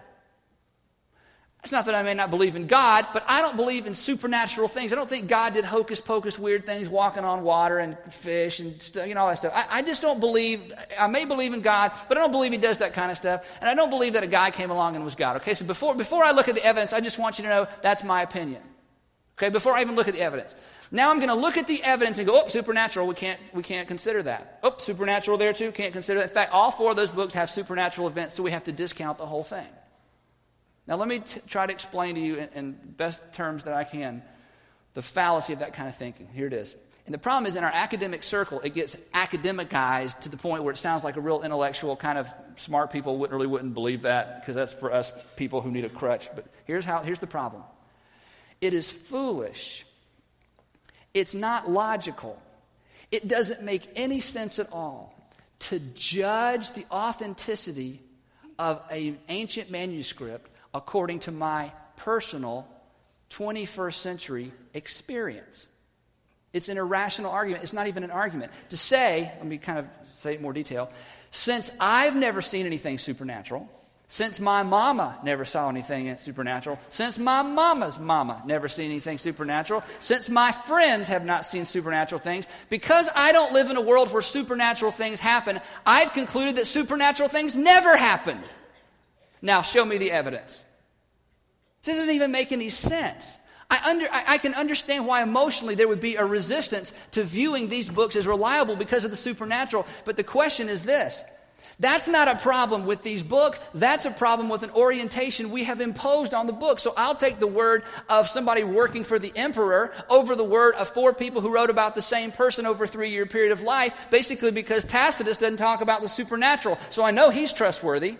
Matthew, Mark, Luke, and John, on the other hand, who died, by the way, for what they said they saw, they're not trustworthy because they talk about the supernatural. It's not even an argument. It would be like me saying this. It would be like saying, I don't believe the Holocaust happened. We got pictures. I don't care. We got a museum. I, am telling you, I don't think the Holocaust happened the way you think it happened. What do you mean? Because for the Holocaust to have happened, there would have to be a category of hatred, racism, insanity that was so powerful that it could not only impact a person, but impact an entire nation. And I don't think that kind of intense prejudice and evil exists. And the reason I don't think it exists is because I've never felt that way toward a people or a person or a race. None of my friends have ever felt that way. I've never seen that kind of racism. I've never seen that kind of, of evil. I've never seen it. I've never experienced it. Therefore, consequently, I don't think it exists. And the only way the Holocaust could have happened the way they say it happened is for that kind of evil to exist. And since I've never experienced it, since I've never seen it, I don't think it exists. So give me a few days, and I'm going to come up with another explanation for all those pictures and all those things and all those testimonies and all those books. I'm not saying something didn't happen. I'm just telling you it's not because there was because of what you said it happened is the reason it happened. I think there's another explanation because going in to look at the evidence, I've decided that kind of hatred doesn't really exist in the world. We would say, I don't care what you've experienced, and I don't care what your friends have experienced, and I don't care what you've seen or not seen. Look at the evidence. We have pictures, right? What if I said, you know what? I don't believe all those stories about firemen racing up the stairs and saving all those people in the World Trade Center. I, I don't believe any of that happened. I think all of that's fictitious. Well, what do you mean you think it's fictitious? Well, to race up into a burning building in the middle of all that chaos to save people would mean those firemen had to have an incredible amount of courage and daring. And I know I wouldn't do it. And my friends said they wouldn't do it. And I've never seen that kind of heroism and that kind of courage displayed. So I don't think that kind of courage and heroism even exist. And the only way those stories could be true is for that kind of thing to exist. Since it doesn't exist, I don't think it happens the way you think it happened. Now, I know something happened. But you give me a few days, I'm going to come up with a different explanation for what happened based upon the fact that my experience doesn't substantiate the idea of that kind of heroism, that kind of courage. You would say, what in the world does your experience have to do with history? I, it, I, mean, the fact that you haven't experienced something or felt something has nothing to do with whether or not something happened in the past. And here's the point. As we come to Matthew, Mark, and Luke, and John, and, and if, you're a, if you're not a Christian or not a church person, I, I completely understand. You come to this, in fact, you came to church today with a predisposition toward, against the supernatural. That's okay. Of course you have one because you don't see supernatural things. But all I want to do is warn you be careful that you don't take what you've experienced or haven't experienced, what you've seen or haven't seen, and say, therefore, I know these books can't record what really happened based on what has or hasn't happened to me. Do you see? That's not an argument. That's irrational. That's not academic. That's not scientific. That is a leap of faith. It's imposing my experience on history. How foolish. How unfair. And I think it's part of the reason why God, in His wisdom, didn't just have Matthew say, Let me tell you what I saw. And he didn't just have Mark say, Hey, I talked to Peter. Let me tell you what Peter told me. And he didn't say, Hey, let me, I, am going to get Luke to interview a bunch of eyewitnesses. Let me tell you what Luke got, got, the information he gathered. And he didn't just say, Hey, John, I want you, one person, to write it down and tell everybody what you saw. But in his wisdom, because of the skepticism of mankind, not just in this century, but in every century, even in this century, God, in his wisdom, did everything possible There was no video. He did everything, there was no photography. He did everything possible to capture what actually happened in the first century and protected it and delivered it to us in this generation. And if what these books say actually happened, actually happened, and if Jesus actually said what Matthew, Mark, Luke, and John say he said, then we have reason to pause. And we have reason to reflect and say, just because I've never seen God do anything doesn't mean he hasn't done anything. And just because I've never seen God intervene with humankind, and just because I've never seen God interrupt tragedy, doesn't mean he hasn't. And just because I haven't seen a miracle doesn't mean there hasn't been one. And maybe I need to look at the evidence based on the authority of the evidence alone and be careful not to impose my 21st century experience on what maybe God has protected and delivered to me. You know what? This same kind of thinking, and, I said this in the first service and people laughed, and I, don't mean this to be funny because I'm not, I'm not trying to make fun of anybody or view. But it's that same reasoning that says that you know, I grew up here in high school and college that says, once upon a time there was nothing, and then there was something. Once upon a time, the universe wasn't. And then, boom, the universe was. And we say, wait a minute, what about a creator? No, no, no, no, no. We can't talk about a creator because I've decided before we begin the discussion there's not a creator, there's no intelligent designer. So I will now look at the evidence and I will come up with a theory and I will come up with an explanation for the design of the universe. But I cannot factor in the supernatural because I've decided before the discussion begins there is no supernatural. And yet, all of us look at creation and we think somebody had to design this. There had to be a creator. It's too big of a leap of faith to believe that once upon a time the universe wasn't, and boom, the universe was. And from an explosion came us. I'm, you know what? I haven't proved anything. All I'm saying is this What does the universe point toward? Why can't we just go with the conclusion that the universe is pointing toward? Because I can't, I've already decided before I look at the evidence, I can't factor in the supernatural. All I want you to hear this morning is this be careful. That's not reasonable. Isn't it logical? If you were on trial for your life, or your child was on trial for your life, would we want the jurors to come in with a predisposition toward what could have happened based on what's happened to them in their lives? No. We would want them to look at the evidence and conclude based on the evidence, not their personal prejudices. And see, my prayer for you, if maybe you're not a religious person or Christian or you don't know where you used to be or you know you were in and now you're out, here, here, here's our prayer during this series.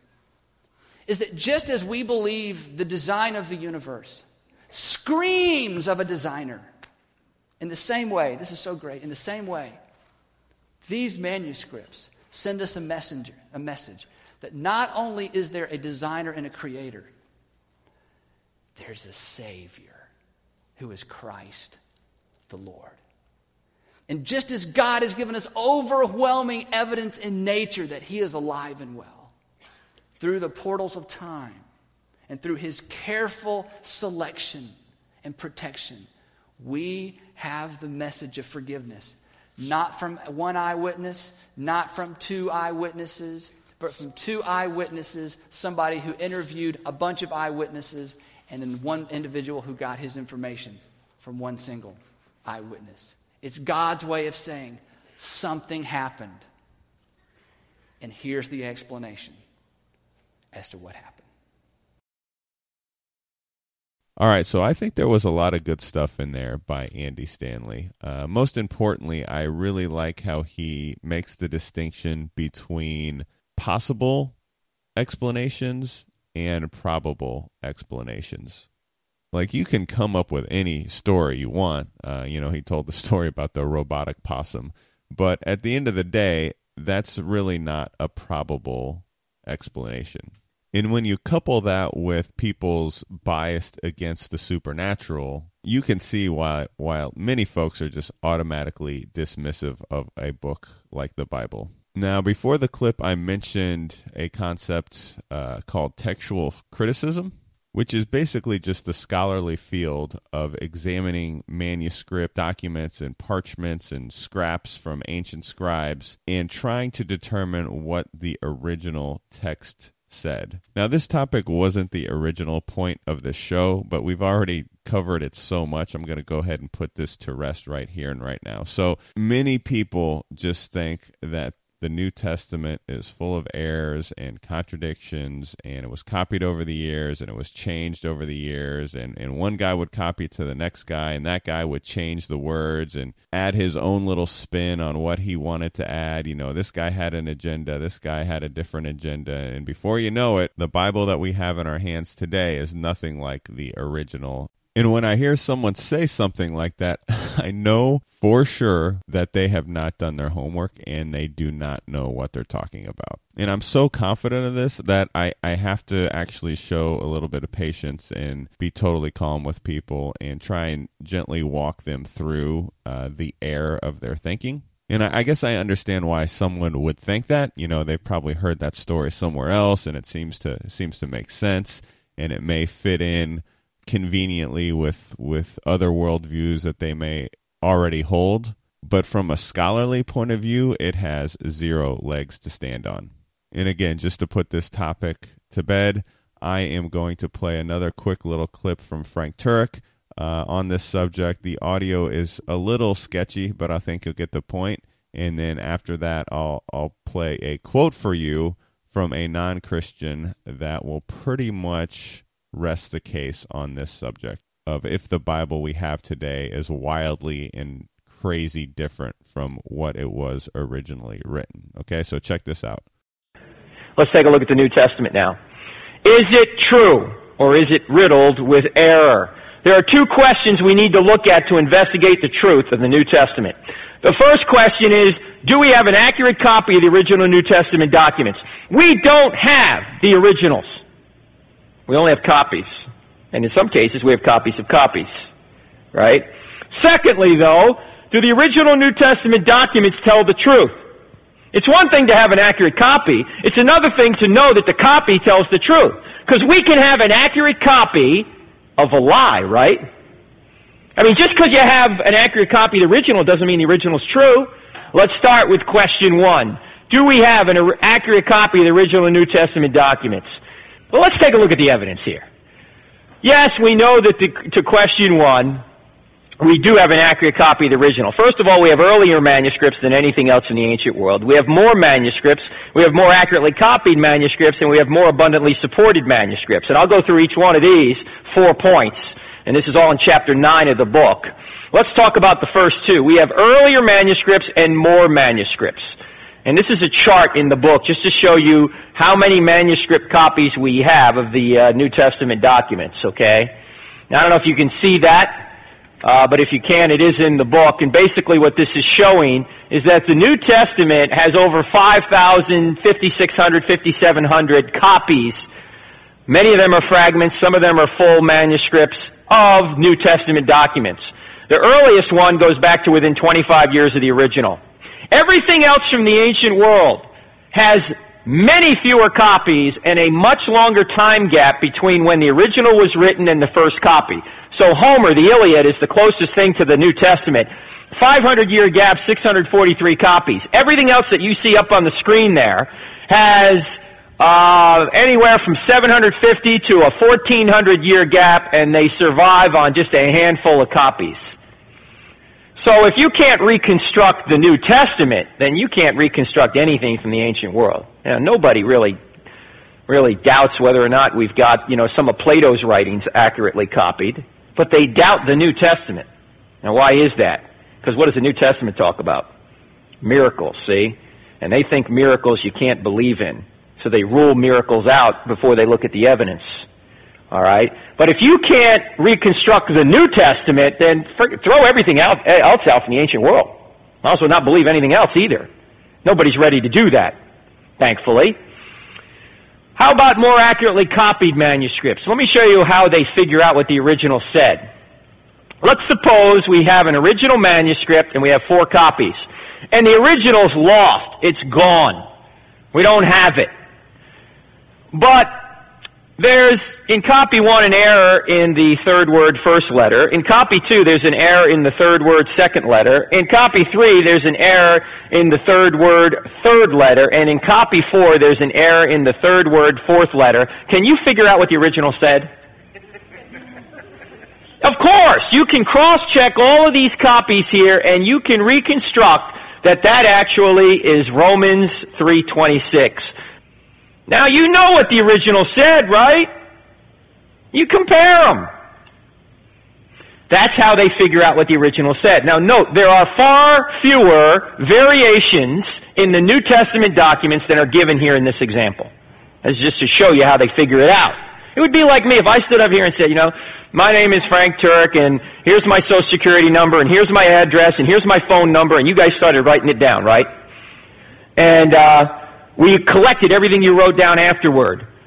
Uh, could we reconstruct without any errors what I said from all of what you wrote down? Sure, even though some of you may have had errors and got a couple numbers wrong or a couple letters wrong, most of you would have it right. And we could cross check it all and say, yeah, this is how you spell it, and yeah, this was a social security number, yeah, there's enough of these that have the right phone number, and it's all the same phone number, that must be the right one, right? See, that's how they figure it out. But if that's not enough, we also have more abundantly supported manuscripts. We could still reconstruct the entire New Testament, even without the manuscripts. How so? Because the New Testament early church fathers quoted the New Testament so much, 36,289 times to be exact. These are the early church fathers from the first to the third century. They quoted it so much that you could walk into any public library today, pull out the works of the early church fathers, and reconstruct the entire New Testament except for 11 verses. So the answer to question one is yes. All right, let's go to question two. Oh, by the way, let me point out one other thing before we move on. Some of you may say, well, wait a minute. You're saying that's God's word right there. That's where you're going. You're not saying that now to me, right? Because we're trying to prove that. If this really is God's Word, why wouldn't He have just kept, preserved the original? We wouldn't have all this trouble. And I am speculating here. I really don't know why He didn't, but I have a couple of ideas. What would happen if there was an original and the person who had the original had control over it? What could that person do? Change it. Change what it says, right? But if you have a copy, you have a copy, you have a copy, you have a copy, you have a copy, you have a copy, you have a copy, you have a copy, and I have a copy, and I change my copy. Are you going to know? You're going to know that, right? So I think actually this is kind of ironic, but by not preserving the original, God could better preserve the original. Does that make sense? You spread copies all over the ancient world, it's hard for one guy to change anything. Okay, so that clip basically expands upon what Andy Stanley said in his sermon. And it's basically we have so many copies and fragments from the New Testament. Like, there's very little doubt that the Bible we hold in our hands today is the same Bible in the same words that were written thousands of years ago by the original authors. And I don't want to get too far ahead of myself because definitely, like Frank Turek mentioned, we can have copies of a lie. Now, we'll address the truth in the lie and the claims of, of the Bible later. But for now, I think it's pretty clear that the Bible was not changed. And to further prove my point and to just let the audience know that when I tackle a subject, I read both sides of the debate and I try and deconstruct and find my way through all the noise just to find the most accurate answers. And there is an author by the name of Bart Ehrman. He's kind of like what theoretical physicist Stephen Hawking is to his field. That's what Bart Ehrman is to New Testament scholarship. I mean, I've even seen Bart Ehrman on The Daily Show back when Jon Stewart was hosting it. So he, he actually he's actually somewhat famous, which is pretty amazing for a college professor and a scholar. But it's also worth noting that he is a non Christian. But he learned all of his scholarly methods from his mentor and teacher, Bruce Metzger, who was in fact a Christian. Now, Bruce Metzger died in 2007, but he was basically the man in textual criticism. So you've got these two people, Bruce Metzger and Bart Ehrman, the old guard and the new guard, if you will. Very few people have the insight and the expertise that these two have. Bruce was a Christian, Bart Ehrman is a non Christian, but I'm going to read you a quote from a book, right? This is the New York Times best-selling book called Misquoting Jesus. It's by Bart Ehrman, and the subtitle is The Story Behind Who Changed the Bible and Why. And I read this book, and the whole book is is sort of making the case that yeah, the Bible was in fact changed, or we can't rely on it. And it was very well written, and you have to really, really dig to, to find the errors in the arguments made in the book. But they can be found. And if you look on page 252, this is in the paperback edition. I, I don't know if this is still in print or what. Um, they might have the hard copy, but in the back of this particular book, there is a question and answer interview Q&A with Bart Ehrman and his responses. All right. And on page 252 of this book, this is what Bart Ehrman says about his hero and mentor, Bruce Metzger. Now pay close attention to what he says. Bruce Metzger is one of the great scholars of modern times. And I dedicated the book to him because he was both my inspiration for going into textual criticism and the person who trained me in the field. I have nothing but respect and admiration for him. And even though we may disagree on important religious questions, he is a firmly committed Christian, and I am not. We are in complete agreement on a number of very important historical and textual questions. If he and I were put in a room and asked to hammer out a consensus statement on what we think the original text of the New Testament probably looked like, there would be very few points of disagreement, maybe one or two dozen places out of many thousands. So there you have it. If you listen closely, he says there's maybe one or two dozen places out of many thousands that they would disagree on.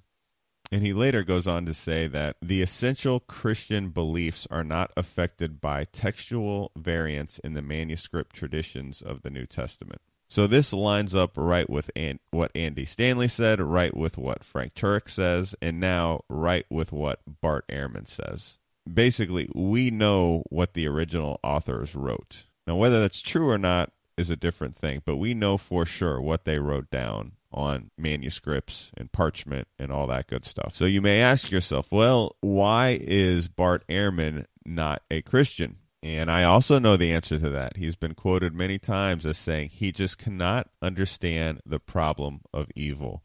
Why would a powerful God allow so much evil in the world?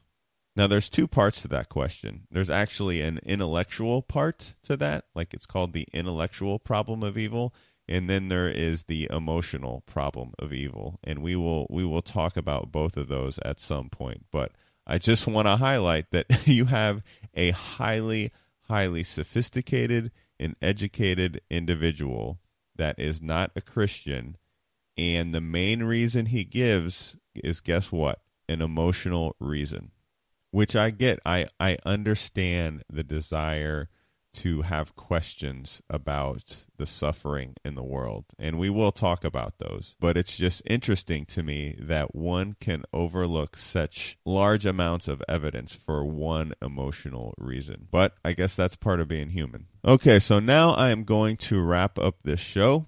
Hopefully, we've given you a lot to think about. Hopefully, your head hurts a little bit, hurts in a good way and we have some ground rules laid down for how to approach these questions. As some parting thoughts, I just want to let you know about maybe a method for kind of choosing or figuring out which view is stronger than another view or which view, quote unquote, wins. And the way I do it is actually pretty simple. It's almost like a scorecard in boxing. When you watch a boxing match, the, the person that throws and lands the most punches wins that round. And if you win enough rounds, it starts to become clear who the stronger boxer is. Well, to me, it's very similar in matters like this, except instead of counting punches, you start counting questions that can't be answered. So if I ask a hard question to you and you don't have an answer, that counts as a punch in the face.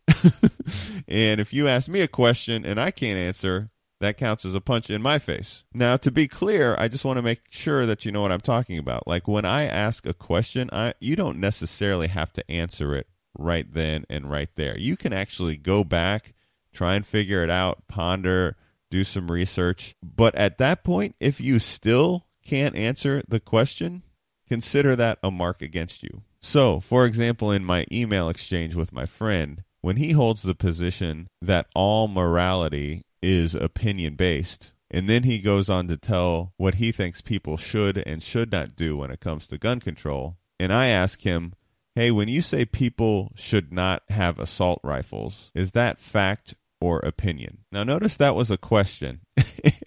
and guess what? He never got back to me. That's where the email exchange stopped. And we kind of changed sub well, he kind of changed subjects. So to me, that's that's a scorecard. I asked a question that he could not answer. Now, I think he can't answer that because there isn't an answer. You can't both hold a view that morality is both fact and opinion, which is basically what he's doing. So, anyway, I just wanted to give you a way to kind of think about how to quote unquote keep score.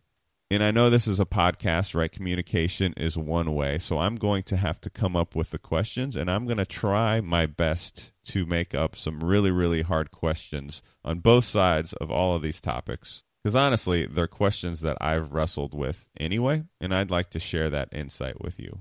Now, as we close the episode, I'm going to give you a warm up of what are some of the things you can expect uh, down the road, because I do want to address a host of these difficult questions. So, a skeptic may say to a Christian, Hey, the only reason that you're a Christian is because that's the way your parents raised you. So, how would I respond to that? I mean, there's a there's a bunch of different ways.